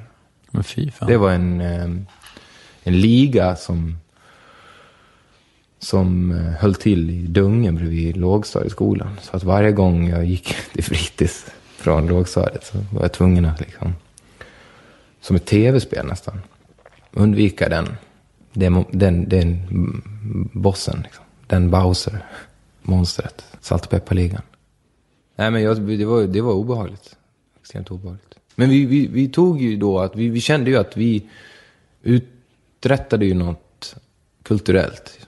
Vi, stod, vi hade alltid band liksom. Och jag gick i en jättebra klass. Jättekola människor. Många som spelade musik och många som tyckte om musik. Och eh, vi spelade eh, så här Guns N' Roses-låtar och Nirvana kom ju där. Jag var ju helt enormt besatt av Beatles. Eh, jag har ju inte lyssnat på Beatles de, de senaste 20 åren, tror det eller ej. Men från jag var kanske 5-6 år fram tills jag var kanske 15-16, om man ska hårdra det lite, om man säger de 10 åren där, var jag ju... Ja, det var helt otroligt. Alltså, det var helt makalöst. Det var varenda dag var det så. Va? Har de gjort den här också? Va? Har de gjort det här också? Men vadå, när tar det slut? Alltså vadå? Va? Har de gjort den här? Det var liksom som att du samlar all kultur. Och så kommer det från en och samma person i princip. All världens kultur. Och då pratar vi liksom Mad Men har de gjort. Och Sagan om ringen har de skrivit. Det, det, det var ungefär den nivån. Och allt du gör, liksom, om du, du, du köper en, en, en, telefon, ja de har designat den också. Visste du det? Va? Nej, det är helt omöjligt. Det var den känslan i biten. Så hela min värld bara var, kretsade kring det. Och, och, och eh, jag, jag fastnade inte för något av de här banden som var populära, förutom Michael Jackson då, som jag liksom nästan lite på håll sådär. För han hade de här pedofilanklagelserna och det var lite skumt och det var lite konstigt ändå. För jag kom lite in i sent, det var mer Dangerous 91 där. Sådär, men, men, men det var så, han, var så, han var så attraktiv och han var så, du vet, det var så spännande. Men eh, jag kommer ihåg när Nirvana kom att, att det var befriande att de lät väldigt mycket Beatles. Jag kommer ihåg när Oasis kom att det var befriande att de pratade väldigt mycket om Beatles. Jag tyckte väldigt mycket om de här banden mest för att jag tyckte om Beatles. Alltså det var, de, de var på min sida, om man säger så. Kurt Cobain eh, pratade väldigt mycket om att han tyckte om Beatles. Och bara, jag, jag, jag tyckte det var så häftigt för att det var, då var det inte det här äh, hårda... Jag, jag blev lite tuff liksom. Och de gjorde mig de, de gjorde att jag kunde hävda mig i, i Borlänge. Nu i efterhand vet jag inte om det är något jävla bra. Och liksom, ja, precis som att det var tufft och då var det okej. Okay. Det hade väl varit coolare om man hade fattat att tufft är inte shit. Det är inte det som har gjort Beatles bra. Liksom. Det är inte det som gjorde Bob Marley bra. Det är inte det som gjorde Nirvana bra. Och I och för sig var det nog det enda som gjorde Oasis bra. men, men, det, men det är ju... Nej, det var ju naturligtvis inte. Det var ju melodier som min mormor älskade. Så det var ju naturligtvis inte det var inte det som gjorde Mando bra heller. Liksom. Utan det är, det är bara, det är bara bullshit. Men det är en känsla och det är en historia. Men det måste ju ha funnits en stark, liksom... Anledningen till att jag frågade ifall ni tog spjärn, det, det, det, var ju... För det känns som att ni, alltså verkligen från the get-go vågade eh, vara något annat. Liksom. Ja, vi var något annat från the get-go att överhuvudtaget ha ett band var något annat. Det var, eh, där bröt vi norm. Där var vi tvungna att komma ut ur en garderob för att överhuvudtaget ta upp ett instrument. Jag, jag, och jag, jag upprepar, det finns ingen kultur i arbetarklassen. Det är det som är problemet. Problemet är att de inte diskuterar Shakespeare-pjäser. De har pengar. De diskuterar inte Shakespeare-pjäser. Det är det som är problemet. Alltså, kultur, det, det, är det bästa som finns att vara kulturellt berikad.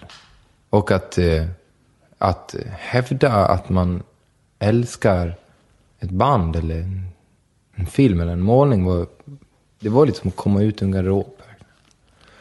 Så att eh, vi var tvungna att ta spjärn för att överhuvudtaget. Och Björn upplevde ju, alltså det är ju det är nästan löjligt vilken parallell universum han levde i. Fast på andra sidan stan. Det var exakt samma sak. Men han berättade för mig, det var exakt, han upplevde exakt som han gick igenom samma faser. Han hade samma typer av föräldrar. Det var väl liksom lite så här, Borlänge, eller Kvarnsveden var ju hårdare. Det var lite så här ondare. Det var, där han, Gylle var väl lite mer så här bonnigare, liksom lite mer landet. Det var lite mer så här moppegäng. Och vi hade så här skatare, punkare och kickers. Liksom. Borlänge är väldigt urbant. Det är inte alls landet. Det är Stockholm. Alltså, det, är som, det påminner väldigt mycket om det, det är mycket mer centrum, galleria, biograf, liksom hänga vid fritidsgård. Det är en väldigt urban miljö. Snappar upp kulturella fenomen ganska snabbt faktiskt. Och väldigt många band har, har spelat i Borlänge och alltid spelat i Borlänge. Alltså, väldigt stark populärkulturell scen. Och det är också för att vi, man, man, det blir så när, när det blir så här en, en, jag vet inte, men det, på något sätt så hade ju Doggy Style lättare att ta sig fram i Borlänge. Och det var den kulturen som, om jag säger att man kommer hem till någon och de inte hade en bok i bokhyllan, så lyssnade ändå ungarna på Doggy Style. Liksom. Och det var väl, eh, det är väl kanske hiphopens främsta merit. I, och det är väl kanske därför som den kommer ju aldrig bli prisad naturligtvis. Det kommer ju aldrig väljas in i Hall of Fame. Och så. Den väljer ju helt andra sidor. Så att den kommer ju, det kommer ju vara som man gör i Sverige nu, att nu börjar man hylla hiphop. Så här. Och då liksom, nu, ska de, nu bjuder man in dem till operan och sådär. Som, som ett dåligt samvete. Och, eh, men hiphopen bygger ju inte på det.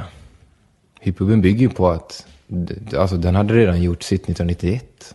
1991 hade lyssnade ungar vars föräldrar inte hade en bok i, brev, i brevlådan i bokhyllan lyssnade på det jag anser var bland det, det bästa man kunde, kulturellt man kunde lyssna på. Ja men du vet, The Score med Fugees. Ja, det är bland det bästa som har skapats kulturellt. Och det fanns i allas hem. Jag vet inte om det var så också på 60, 70, 80-talet att, men antagligen var det väl så att man upptäcker nu att nej, men alla hade väl en ABBA-skiva också på 70-talet och nu i efterhand så också det dåliga samvetet kanske säger en att det var väldigt bra. Vänta, jag måste gå på toaletten. Mm. Kör. Lovisa, jag går och sätter på kaffet, men eftersom jag spelar in i Pro Tools så vågar jag inte riktigt eh, stänga av.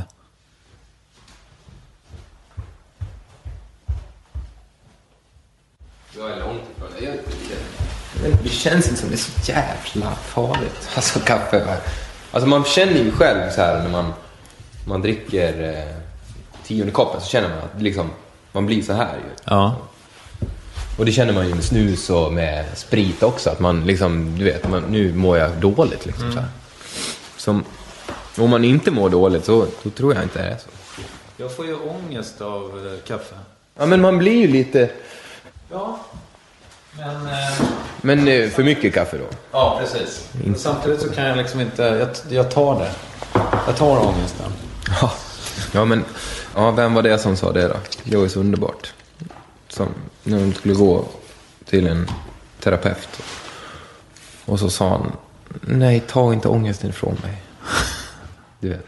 Ja. Känslan. Du, kan du förstå den känslan? Ja, ja. Liksom att säga, nej, inte min ångest. Du vet, man har levt med en ångest i, i en känsla av liksom, psykisk osäkerhet kanske. Och så kommer någon och säger, jag ska bota den. Det kommer att bli bra. Och då separationsångesten. Ja, ångesten. Jag kan passa på att berätta att, eh, för jag, jag har ju citerat eh, Thomas Andersson Wien några gånger. Ja. När han eh, pratar om att han tycker att man ska möta ångesten. Och så ringde han mig när jag hade citerat honom några gånger på det där. Och bara, ja men du måste bara förstå hur jag menar. Och sen så drog han ett exempel med Louis CK. Att Ja. Louis CK pratar om mobiltelefoner. Att det är så lätt att döva sin ångest. Det finns alltid ett liksom, YouTube-klipp eller något, eh, liksom, en, en tweet att läsa eller vad, vad fan som helst. Liksom. Och då hade Louis CK suttit i bilen och lyssnat på Jungle Land, apropå normativ musik med, med Bruce Springsteen. Ja, Okej, jag trodde du, jag var, jag var Jag, jag tänkte på musikstilen, jungle. Ja, skitsamma. Ja. Det ska vara Det hade varit 180 häftigt. BPM. Ja, Mm. det hade varit häftigt om man hade lyssnat på den. Radiokanalen. Hey, welcome to Jungle Land. Ja, Ja, det gjorde han inte. Han lyssnade på en... eh, Och, och så, så kände han liksom en impuls att gråta, ja, Louis CK. ja. Ja, Och då började han liksom nervöst, här, han körde bil. Ja. Och så började han nervöst leta efter mobiltelefonen. Men istället för att, så här, nej fan nu ska jag möta ångesten. Så han så här, eh, körde in till sidan av vägen. Och grät liksom eh, his eyes out, så att säga. Och eh, det var det Thomas menade med att man möter ångesten. Istället för att mota bort den. Att man faktiskt bejakar den. Ja, man, man tar, ja, men det är väl att spela på sin kropp som ett instrument också. Att man lär sig liksom att, nej men jag kan ju göra så här. Jag kan ju, man kan ju, ja, jag kan ju leka med det här. Och då, då har man ju lite kontroll över sig. Så här. Och det är väl, eh, då har man kommit långt, tror jag. I just botandet av, jag tror inte att ångest i sig tror jag inte är, är jag tror inte det är farligt. Jag tror att det är att när man inte känner att man har kontroll över det, att man inte att man, man är nästan rädd för sin ångest. Och det är då man, det blir ett problem för en. Jag har inte upplevt ångest. Jag har gått i terapi hela livet. Mina föräldrar har ju ja, pratat hela tiden konstant med mig. Jag tror det är därför, jag vet inte. Det kan ju vara också genetiskt. Och det med andra alltid är, väl- är en kombo. Men, men de har definitivt underlättat för mig. Du har aldrig erfarit ångest? Nej, nej. Nej, jag har aldrig haft... Eh, nej, aldrig haft eh, problem psykiskt med någonting. Har du tagit ecstasy? Nej, det har jag inte gjort. Och ingen förbjuden drog överhuvudtaget. Om man vill erfara äh, ångest så kan man testa Ja, ecstasy. det kommer alltså. Det är slarvigt uttryckt. Det, jag, nu kommer jag få Alexander Bard på mig. Som menar att det får man inte alls det om man tar det på rätt sätt. Jag kommer aldrig säga att jag i hela mitt liv att jag har tagit, eller att jag har gått mot ens mot röd gubbe i vårt land. Nej. Bara så vet. Nej men alltså jag, jag, det, det finns ingen, po- jag ser verkligen ingen poäng i det. Nej. Jag gör inte det. Om, om jag ser en poäng i det, då, då kommer jag tala ut, utifrån ett större perspektiv, men inte utifrån Gustav Norén. Men det kan vi verkligen ta upp, det där med just droger och män, människans... Men i alla fall, det är spännande. Om vi säger så här, det är med... eh, Att då, då förklarar du för mig att, att om du vill prova på ångest så kan du göra det. Och den tanken älskar jag. Jag älskar det. Jag älskar att människan gör, Experimentera med det här. Att, den, att det finns medel för en att utforska sig själv i, i olika nivåer, olika dimensioner, olika plan. Alltså LSD, DMT, eh, ecstasy, marijuana, alkohol, eh, vad det nu kan vara. Liksom. Och jag, det, det, jag önskar väl att man hade kommit lite längre till och med. Förstår du? Att man inte skulle gå till en... Jag, jag har väl själv ingen behov av, av det. Men jag skulle väl kanske vilja i framtiden att du gick kanske till en, inte till en bar och köpte sprit. Utan att du kanske mer gick till en, en pharmacist. Och fick någonting som var bra för dig. Om du nu ville fly. Eller om du vill förstärka ett sinne. Vad du nu skulle göra. Om du ska se en bio kanske du behöver någon form. Om du, om du ska sätta dig ner och, och ha en romantisk middag kanske du bara behöver grönt te, vad vet jag. Men det är ju någon som bestämmer det då. Du får väl förklara lite varför du är där och vad ni ska göra och hur ni ska göra. Sen så kan du väl få... Så, så tror jag förhoppningsvis om det fanns en science fiction-film utspelade sig om 500 år fram i tiden. Då hoppas jag att det skulle vara så att man gick in på en bar, tog en, en dam i vit rock och bara förklarade. Då tror jag att det här blir bra. Och så blandar den lite och så får man det. Naturligtvis inte beroendeframkallande. Det är ju liksom A och O. Men det ska inte störa eller det ska inte göra det negativt. Alls. Konstigt att vi inte kommer längre alltså. Fan. Jesus. Varför lägger de pengar på eh, vapen för? Men eh, om, låt säga att, att eh, jag, å- ångest, jag, jag kommer ihåg när jag mm, kände hunger första gången. Kommer ihåg den känslan. Jaha, det är det här som är hunger. Vad intressant. Och eh, jag vet inte vad ångest är. Men jag har ju naturligtvis upplevt ångest. Jag tror att jag har upplevt ångest på exakt samma sätt som du har upplevt ångest. Men jag tror att jag har kunnat koppla det till någonting så att jag, det har inte varit en rädsla som jag har ehm, varit rädd för och ställt, utan den har kommit i och med någonting. Och, och, och då köper människan det för att den kan rationellt tänka sig igenom det. Och, och, och det tror jag att jag har turen att jag, och det kan också vara slumpen. Jag tror att det handlar mycket om att liksom, jag träffade den där människan då istället för då. Eller jag hade kunnat åka till det landet vid den tidpunkten. Jag hade kunnat valt den skolan då. Men, eh, men, men bara det att vi fick skivkontrakt innan jag hann tänka tanken på att göra något annat. Bara den grejen. Det hade kanske satt igång ångest i mig. Existentiell ångest. Att jag fick barn när jag var 25 kanske gjorde att jag slapp ångest. Inte vet jag. Att jag, du vet. Att jag träffade min fru när jag var 15 år kanske gjorde att jag slapp ångest. Inte vet jag.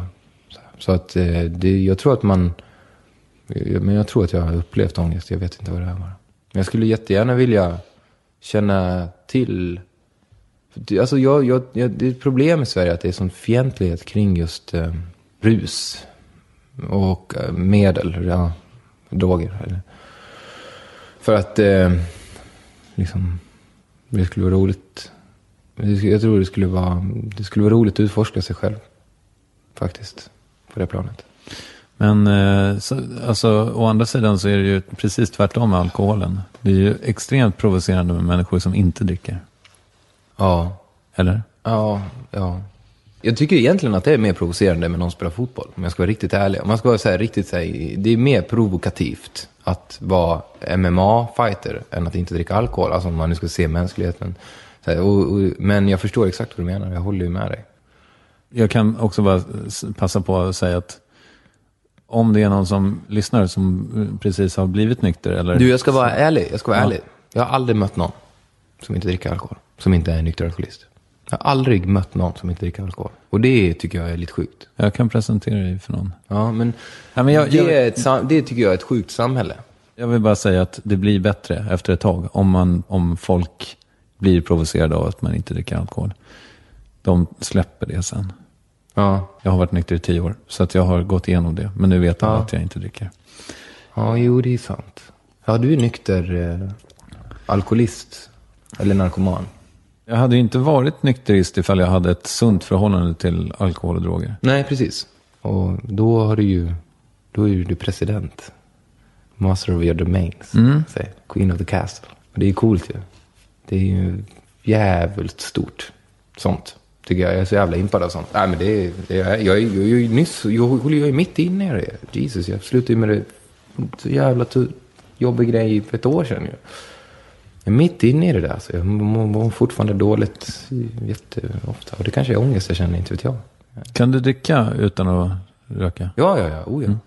Alltså jag, jag har bara tagit bort det ur mitt liv. Bara tagit bort det. Inget annat. Jag drack, jag, jag, jag, jag såg till att, att, dricka extra mycket bara för att liksom poängtera att det har ingenting med det att göra.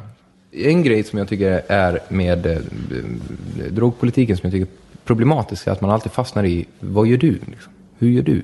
Liksom, hur är din situation kring droger? Det har ingenting med saken att göra.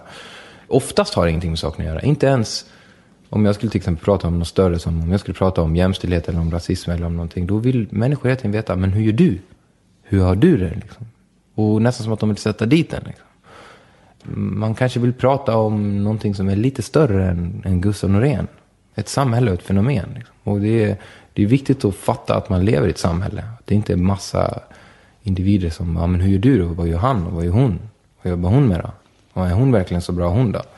Nej, så exakt, exakt. Men då så, men då så, men då, ja, bra. Då kan vi stryka det argumentet. Bra, tack, kan vi gå vidare med vårt liv. Lite så vill människor. Det är skitsamma vilka droger jag tar eller inte tar. Jag tycker det är intressant med, med just att människan uppfinner och experimenterar och med kemikalier som, som rör ens värld. Liksom. Som kan mildra smärta, men också förstärka sinnen. Jag tycker det är, liksom, grunden är fantastiskt. Och alla biverkningar som kommer är ju naturligtvis problem som man ska ta hand om på samma sätt som man tar hand om huvudvärk. Det är min generella inställning. Du sa att eh, människor hela tiden möter dig med, med liksom negativ kritik. Att det är viktigt för folk att eh, liksom poängtera att, ni, Att- att du inte... Ja, det är viktigt för... Jag, jag, jag möts inte hela tiden av negativ kritik. Men som artist och som offentlig person så anser folk ha rätt till att säga jag tycker inte om det här med dig. På ett sätt som man kanske inte gör med en vanlig människa. Men just det vi pratade om, att ge komplimanger kan vara en, en, ett rus. Ja, i Sverige så är det väldigt ofta, jag vet inte riktigt vad, hur det kommer sig, men, men när man ger en, en komplimang så måste man också säga någonting dåligt. Fan, Infruset-skivan var jävligt bra, men den här nya singeln, den, den är ju kassa. Som jag älskade Infruset. Ja, så det säger folk hela tiden. Någon, någon som sa det på, om vårt, något framträdande, att de tyckte det var så himla bra, men just den grejen kanske inte var så bra. Om ett litet framträdande, alltså i, en del, ja okej, synd, ja, ja, vad tråkigt, ja, vad bra, ja. ja. Ja. Och, då, och det där gör ju hela, det desarmerar hela komplimangen på något sätt. Verkligen. Men det känns som att ni hela tiden måste så här, försvara att ni utvecklas. Förstår du vad jag menar Ja. Varför tror du att det är så? För att det inte är norm. Se på våra artister vi har i Sverige. Se på hur de ser ut, hur de är klädda. Det är ingen skillnad på hur de ser ut. Och många av våra största, mest intressanta konstnärliga figurer. Det enda som skiljer dem från Jimmy Åkesson visuellt i en slips. Liksom. Det är så det ser ut. Jag vet inte varför det blev så, hur det blev så, men jag vet att det inte är så svårt att sticka ut. Liksom. Jag tycker att vi är norm. För mig är vi norm. Alltså vi är supernormala. Vadå att vi inte gör infruset igen? Det hade ju varit helt bisarrt. Till och med, jag tycker inte ens att infruset är speciellt konstigt om jag, nu, jag tycker det är helt normalt. Jag tycker att, jag tycker att Caligula, eh, konstnärskollektivet som vi gick med, det var helt normalt, helt naturligt. Jag vill att, eh, så här vill jag att eh, kulturkritiken ska vara i Sverige. Jag vill att den ska vara som Kamratpostens sex, kommer du ihåg det? Sexrådgivning. Alla frågor som tonåringar hade kring sex besvarades med allt är normalt. Det är inga konstigheter.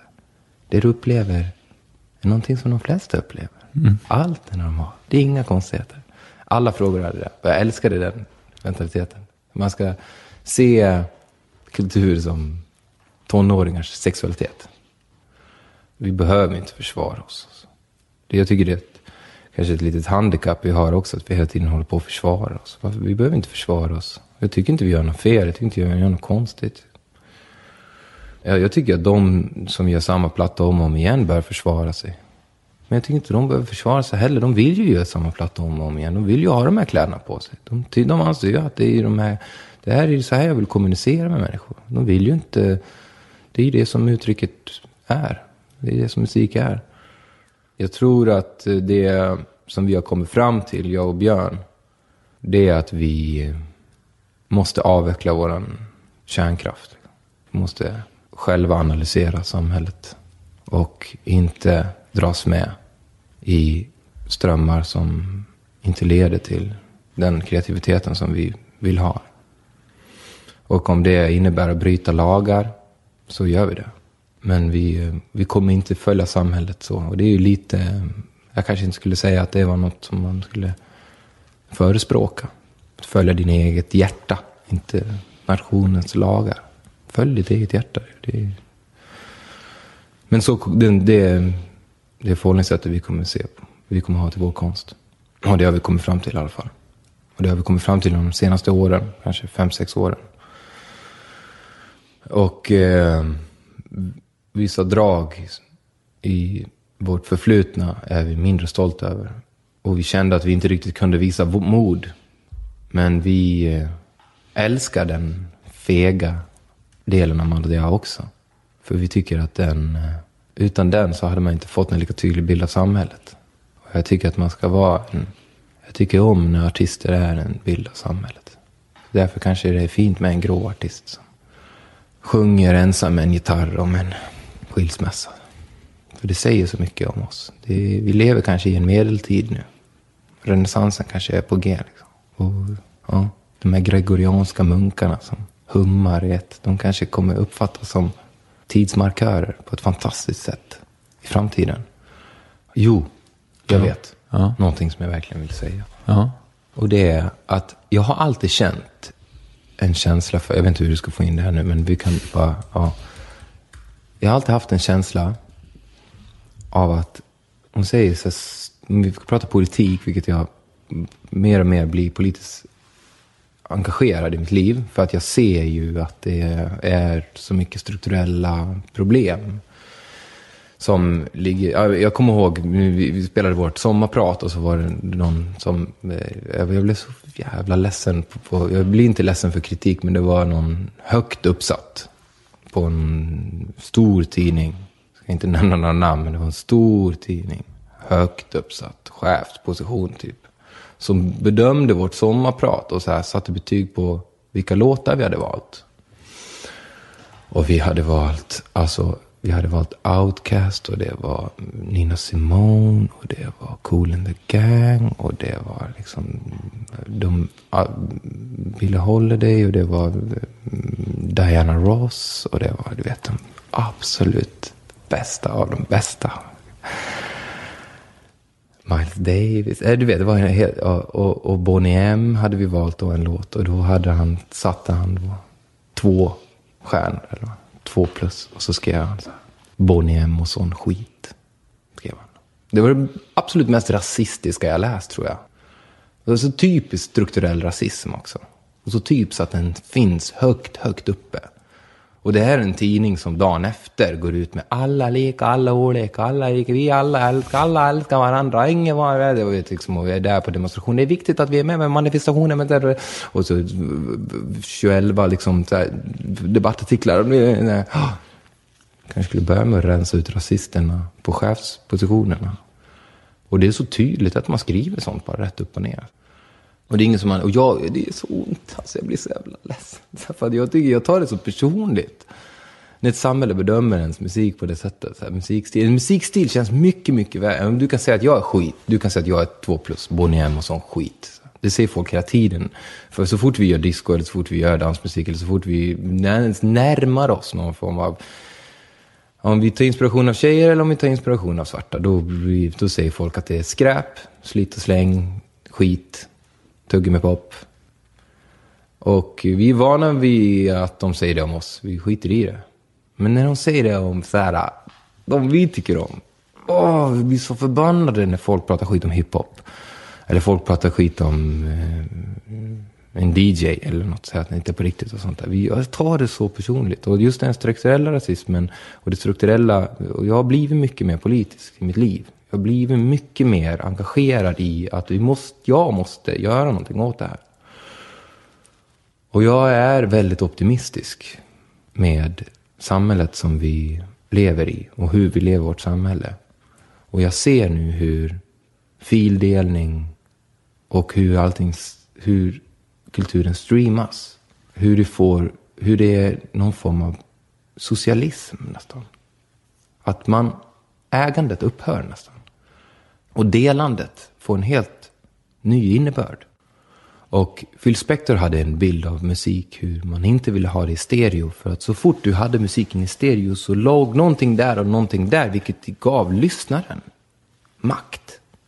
Och lyssnaren kan ingenting om musik. Det är jag som kan någonting om musik. Och det här är en väldigt elitistisk bild. Och eh, Phil Spector var ju fantastisk på grund av att han var så speciell. Och han menade ju på att jag kan det här bäst av alla. Han hade ingen aning om framtiden. Han hade ingen aning om att det var exakt det här som skulle bli framtiden. Det är exakt det här. Den fildelningen, de första fildelningarna som uppstod inom musik, det var ju när hiphopen började sampla. Där började man fildela. Man tog härifrån, man gav därifrån, någon tog därifrån, man gav därifrån. Och sen fildelade man det och så ger man det till någon och någon tog den. Och om du kombinerar det med internet som är idag, om du kombinerar det, alltså det, det roliga sättet att konsumera musik tycker jag idag är Soundcloud och, och, och YouTube. Du hoppar mellan och fram och tillbaka. Du har ingen aning om var du är någonstans i strukturen eller på, på, på denna planeten. Eller du är inte van vid det här. Utan du är bara där. Jag tycker det verkligen är som att du är ute i rymden. Och hoppar mellan olika planeter. Och för mig så är det någon form av socialism. Och jag, jag, politikerna måste förstå det. Att det här är en revolutionerande form som gör att ägandet upphör. Du har inte den här boken. Du äger inte den här skivan. Den är inte hos dig. Du har inte köpt den för pengar. Utan du är del av ett system som, du, som, som delar med sig och du tar del. Och då är alltid frågan, hur tjänar man pengar då? Det är alltid första frågan. Och den frågan tycker jag ska komma långt, långt, långt, långt, långt, långt, långt där borta kan den frågan komma. Den kan du få ställa sen imorgon eller övermorgon eller övermorgon. Först delar vi med oss av kultur fram och tillbaka hit och hit. Sen kommer allt vara lugnt. Jag lovar dig. Jag lovar dig. Det finns inget ont i att jag ger dig en del av mig kreativt. Du tar det och skapar någonting utav det. En remix. Du samplar det, du för det vidare, du delar med det, du spelar upp det, du gör, gör omredigering, du lägger till ett eget videoklipp till det. Liksom. Människor skapar, människor gör grejer konstant idag. Och det är så politiskt. Och för mig så är det en... en, en jag trodde att, att um, socialismen var en, en, gammal tanke som byggdes på en industriell revolution och hur arbetarnas förhållanden var förr i tiden. Och nu märker jag att den är, passar väldigt bra på, våran, på ett modernt samhälle. Liksom. Och jag har aldrig varit partipolitisk i hela mitt liv. Jag har nästan röstat på alla partier. Nästan. Alltså typ från jag var 14. Så här. Och eh, idag är det nog eh, Piratpartiet eller Fi som är närmast den verklighet jag lever i. Så det är väl antagligen Fi men jag som jag kommer rösta på. De har kommit lite längre i sin, i, ja, i sin politik tycker jag. Men jag tycker i alla fall det är spännande med, eh, med fildelning. Och jag tycker det är fruktansvärt som Sverige har behandlat Pirate Bay-grundarna. De har byggt en helt fantastisk open source-lösning och en, ett, de byggde en infrastruktur för filer och för material och för media för kultur att delas världen över. Och de fick hela världen att kommunicera med varandra på ett helt sjukt sätt helt magiskt sätt. Så tre unga snubbar som bara startar det här och sätter det, får igång en hel värld i princip och öppnar ögonen för det här. Och eh, de är fängslade och dömda och kommer väl aldrig kunna tjäna pengar mer. Jag lyssnade återigen på ert sommarprat och jag inser att det är, så här, det är typ tredje eller fjärde gången jag lyssnar på det. Jag tycker det är väldigt härligt. Ja, tack. Vi ville inte eh, skada någon. Vi pratade innan, så här, vi vill inte skada någon. Vi vill inte gå in och skada någon nu. Vi vill inte gå in och spela fotboll. Vi vill inte vara emot någon sådär. Men eh, jag vet inte. Vi, eh, våran förebild var ju hon som eh, pratar, eh, hon som är radiopratare i The Warriors. Hon har den filmen. Hon har en sån otrolig röst hon pratar. Hon pratar så lugnt. Och hon har nattradio i New York med de här, och pratar till de här gängen som jagar varandra runt omkring. Och så spelar hon låtar för dem. Och så. Det var vår estetiska förebild. Men vi ville göra ett mjukt sommarprat. Nu står det väl en bil här utanför? Ja, men det är, alltså det är, för det första är det en kompis som... Ja, men då så. Och för det andra är det, ja, det vi... Jag vet att så här, i vår bransch så är det mycket skivbolagsmänniskor runt omkring en som säger det ena, det andra, det tredje, det fjärde. Men det är, alltså, allting är bara till för artisten. Allt är bara till för artisten. För att artisten ska må bra. De, jag vet inte om de fattar det alltid, men det är så det är. Om Rihanna vänder sig upp och tittar på sin medieperson och säger så här, nej det är lugnt. Då har de inget att säga till om. För de är där bara på grund av Rihanna.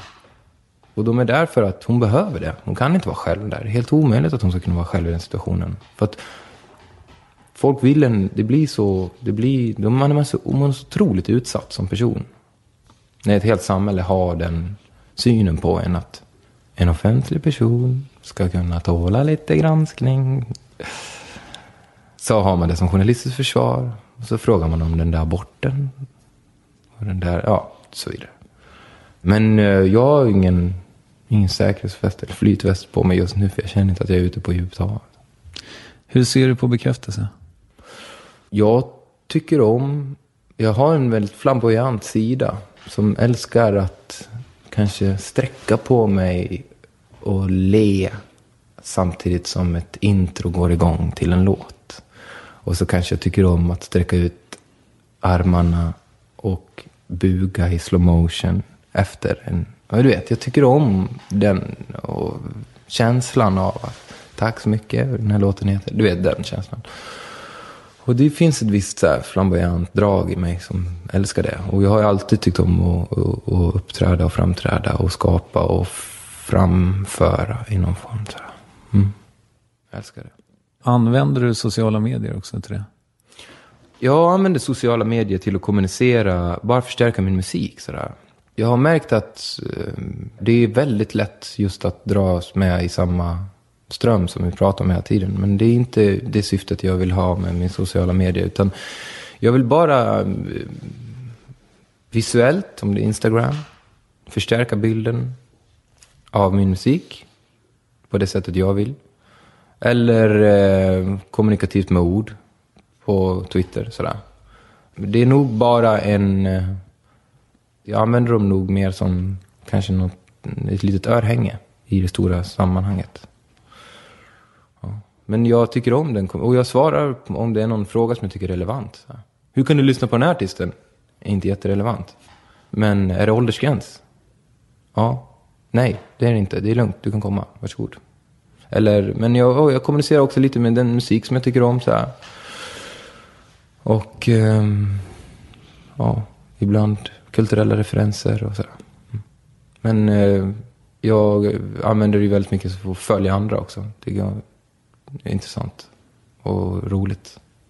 Jag älskar att folk uttrycker sig hela tiden. Konstant. Eh, det spelar ingen roll vad de säger. Det spelar ingen roll vad de säger. Bara att de uttrycker sig. Jag är väldigt glad eh, för att du eh, tog dig tid att komma hit. Det, det blev ett väldigt eh, speciellt samtal. Och, som jag, Ja. det har varit en härlig resa att få följa Ja. med på. Vill du rekommendera något? Ja, jag skulle vilja rekommendera konstscenen i Stockholm. Alla gallerier. Som det bara att gå in i. Titta på. Och ta in. Och använda det av i, i alla former av aspekter i livet. Väldigt mycket eh, det här på gallerierna här vid Vanadisplan där och så. Runt om i hela Stockholm finns de. Och gå, gå in och utnyttja dem. Och bibliotek. Och är det så att du inte bor i Stockholm, så finns det ju naturligtvis i din stad. Antagligen. Eller så finns det ju gallerier även på nätet. vem tycker att jag ska intervjua i Värvet? Jag skulle vilja tipsa om en tjej som heter Kristina Caprioli. Hon är koreograf. Hon beskrev sig själv också som orkeströr. Alltså hon orkestrerade folk. Men eh, jag tror att hon beter sig ganska mycket som man gör. När man, eh, man regisserar, man leker, leker lite som ett dockhus. Kanske. Använder sig av, av, hon använder sig av dans. Då. Hon, man kan googla henne och söka på henne. Men dans är ju ett, också ett, eh, kanske ett underskattat sätt att uttrycka sig på. Speciellt för oss musiker. Och eh, jag tycker fler borde tänka på att uttrycka sin musikalitet via rörelse också. För känslan av att det ser töntigt ut, den kommer man över. Jag såg att du har ex- experimenterat lite med dans på ditt Insta-konto. Ja. Jag experimenterar med... Ja, alltså jag... Ja. Jag kan inte dansa på det sättet som folk kan dansa. Jag kan dansa ungefär lika bra som jag kan spela skivor. Men jag älskar eh, skivspelandet som kulturyttring och dansen med. Och jag älskar att dansa och spela skivor, men du vet, man behöver inte vara proffs för att utföra någonting. Alltså. Alltså, du, man, man ska spela på pianon och man ska spela på gitarrer. Det är det som är poängen med dem.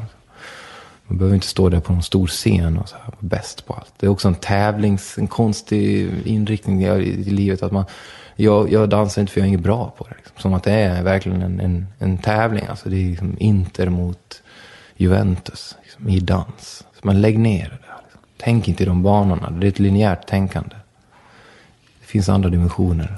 Utnyttja dem. Men hon är väldigt smart och intressant. Jag har hört, lyssnat på henne på en podcast förut, jag vet. Och jag fick inte nog. Om det går också, så Anna-Kata, Gottfrid, Svarthorn. Alltså, vore en väldigt häftig. Hans open source programmering som han gjorde till Pirate Bay är bland det. Hypercube. Det är en mjukvara som han skapade. Open source, alltså helt öppet för alla. Jag tycker det är så fantastiskt att de bara skapar någonting som är värsta grejen och så bara lägger de ut det. Och så Hypercube, hela Pirate Bay styrs ju av typ av Hypercube. Nu ska jag ta kort på dig tänkte jag. Mm. Men sen tänkte jag fråga, vill du använda pianot? Det är nytänt. Jag har också, um, som jag hela tiden försöker, hela tiden försöker nu. Och det är att le på foton. Ja. För det är också en norm som rockband har bestämt sig för. Man ska inte göra intervjuer heller. Och det, jag tycker det är bedrövligt, alltså, om jag ska vara riktigt ärlig. Jag tycker, det är bedrövligt. jag tycker att de borde, de som ansluter sig, de borde liksom betraktas som samhällets fiender är väl fel egentligen. För att de gör ju inget fel, de gör ju musik bara liksom, och de vill ju inte prata. Men det borde inte vara en norm och det borde inte, upp, det borde inte vara sex plus hela tiden. Liksom. För, förstår vad jag menar. Jag tycker det är synd att, det, att man betraktar det är som resten som Bonnie M och sån skit. Fan, de där orden kommer jag aldrig glömma. Alltså. Men jag kollade upp den här människan. Jesus alltså. Mm.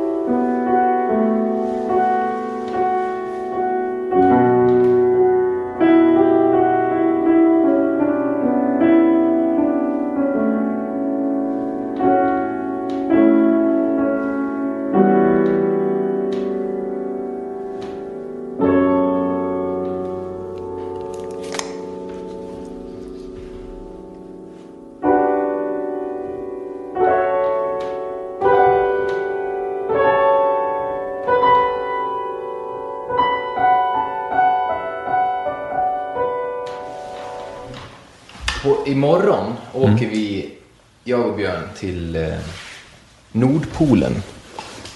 Va? Mm. Och Why? ska spela in våran nästa skiva. Inte Aelita, utan vår nästa skiva. Som är klar, men vi ska slutföra produktion på den. Och vi ska försöka, vi ska sova utomhus.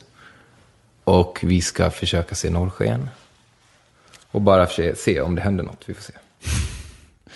Alltså Nordpolen. Nordbo, alltså seriöst. Själva punkten. Polar, ja. Ja.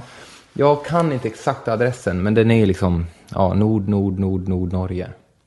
Nord, Ah, okej. nord, nord, nord, Sverige. Alltså det längst, längst upp. Det, det är inte Nordpolen är det ju inte, men jag, jag kanske slänger mig med det uttrycket lite helt off. Det kanske är flera hundra mil. Mm. Är det. Nordkapp? Ja, Nej. det är polar, polar, ehm, ja skitsamma. Nej, jag, jag kan, ja. Det är, alltså Fjällrävens ehm, eh, har ju en expedition Mhm. där uppe. Som heter Polar Expressen typ, eller Polar, ja.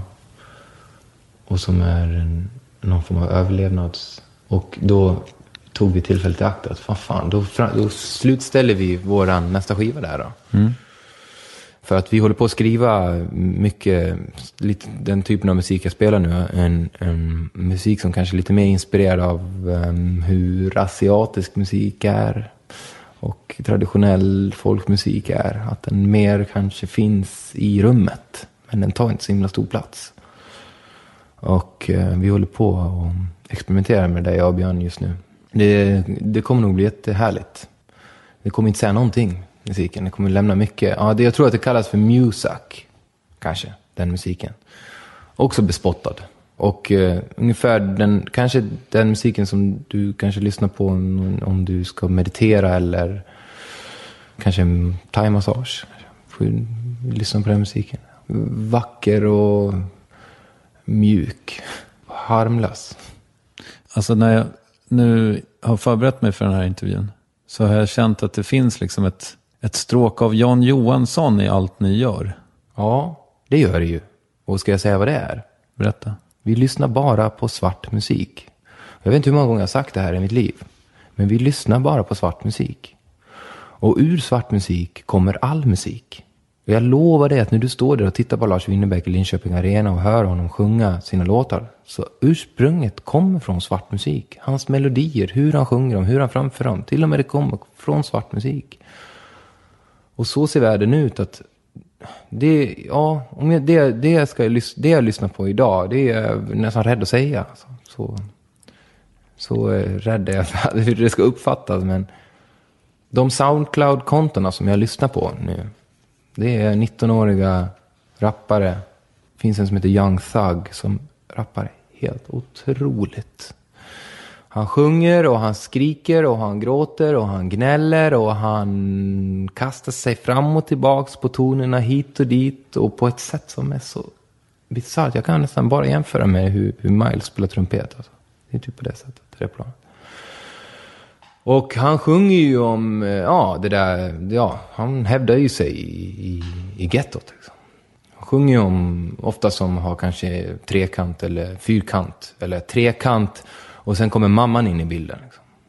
Det är väl en textrad, så här, som han, som kanske, ja, så att liksom, textmässigt så är det ju ett helt annat plan än vad man är van vid. Men det är definitivt en kulturell yttring som är jävligt häftig och spännande. Och som jag tror att det är därför du hör, om jag ska, det kanske låter konstigt, men jag tror att eh, jazzen uppfattades så på 50 och 60-talet. Hade han lyssnat, Jan Johansson, på Jokkmokks Jocke eller Lill-Babs eller jag vet inte vad, ja, någon Tages. Om det är hans kulturella referenser. Så, så kanske han inte hade låtit så som han lät. Det, ja. Ska vi säga ungefär så eller? Ja, vi kan säga så, verkligen. Jag, jag, det finns också en, ett, en, en artist som är väldigt spännande tycker jag, som heter Young Lean. Som är 16 år, 17 år har han fyllt nu. Och han är alltså en av de som blev vald till ett av eh, hiphopens största tidningar XXL. Så blev han vald till eh, en av de som är med på det här Freshman som det heter. Jag tror att Sverige har aldrig varit i närheten av haft en, en sån internationellt amerikanskt erkänd rappare. Och han är en vanlig vit kille från Södermalm. Superspeciell, jättesurrealistiska texter. Jätteälskad, jättehatad. Och eh, ja, jätte, jättebra. Och det, det tycker jag man ska lyssna på. Liksom. Och, och åtminstone, även om du inte tycker om det, så ska du vara medveten om det. Han är där Jan Johansson var 1954, tror jag. Eller när det nu var, 62. Hörru, tack så hemskt mycket. Nu har vi dragit över med en halvtimme. Ja, grymt.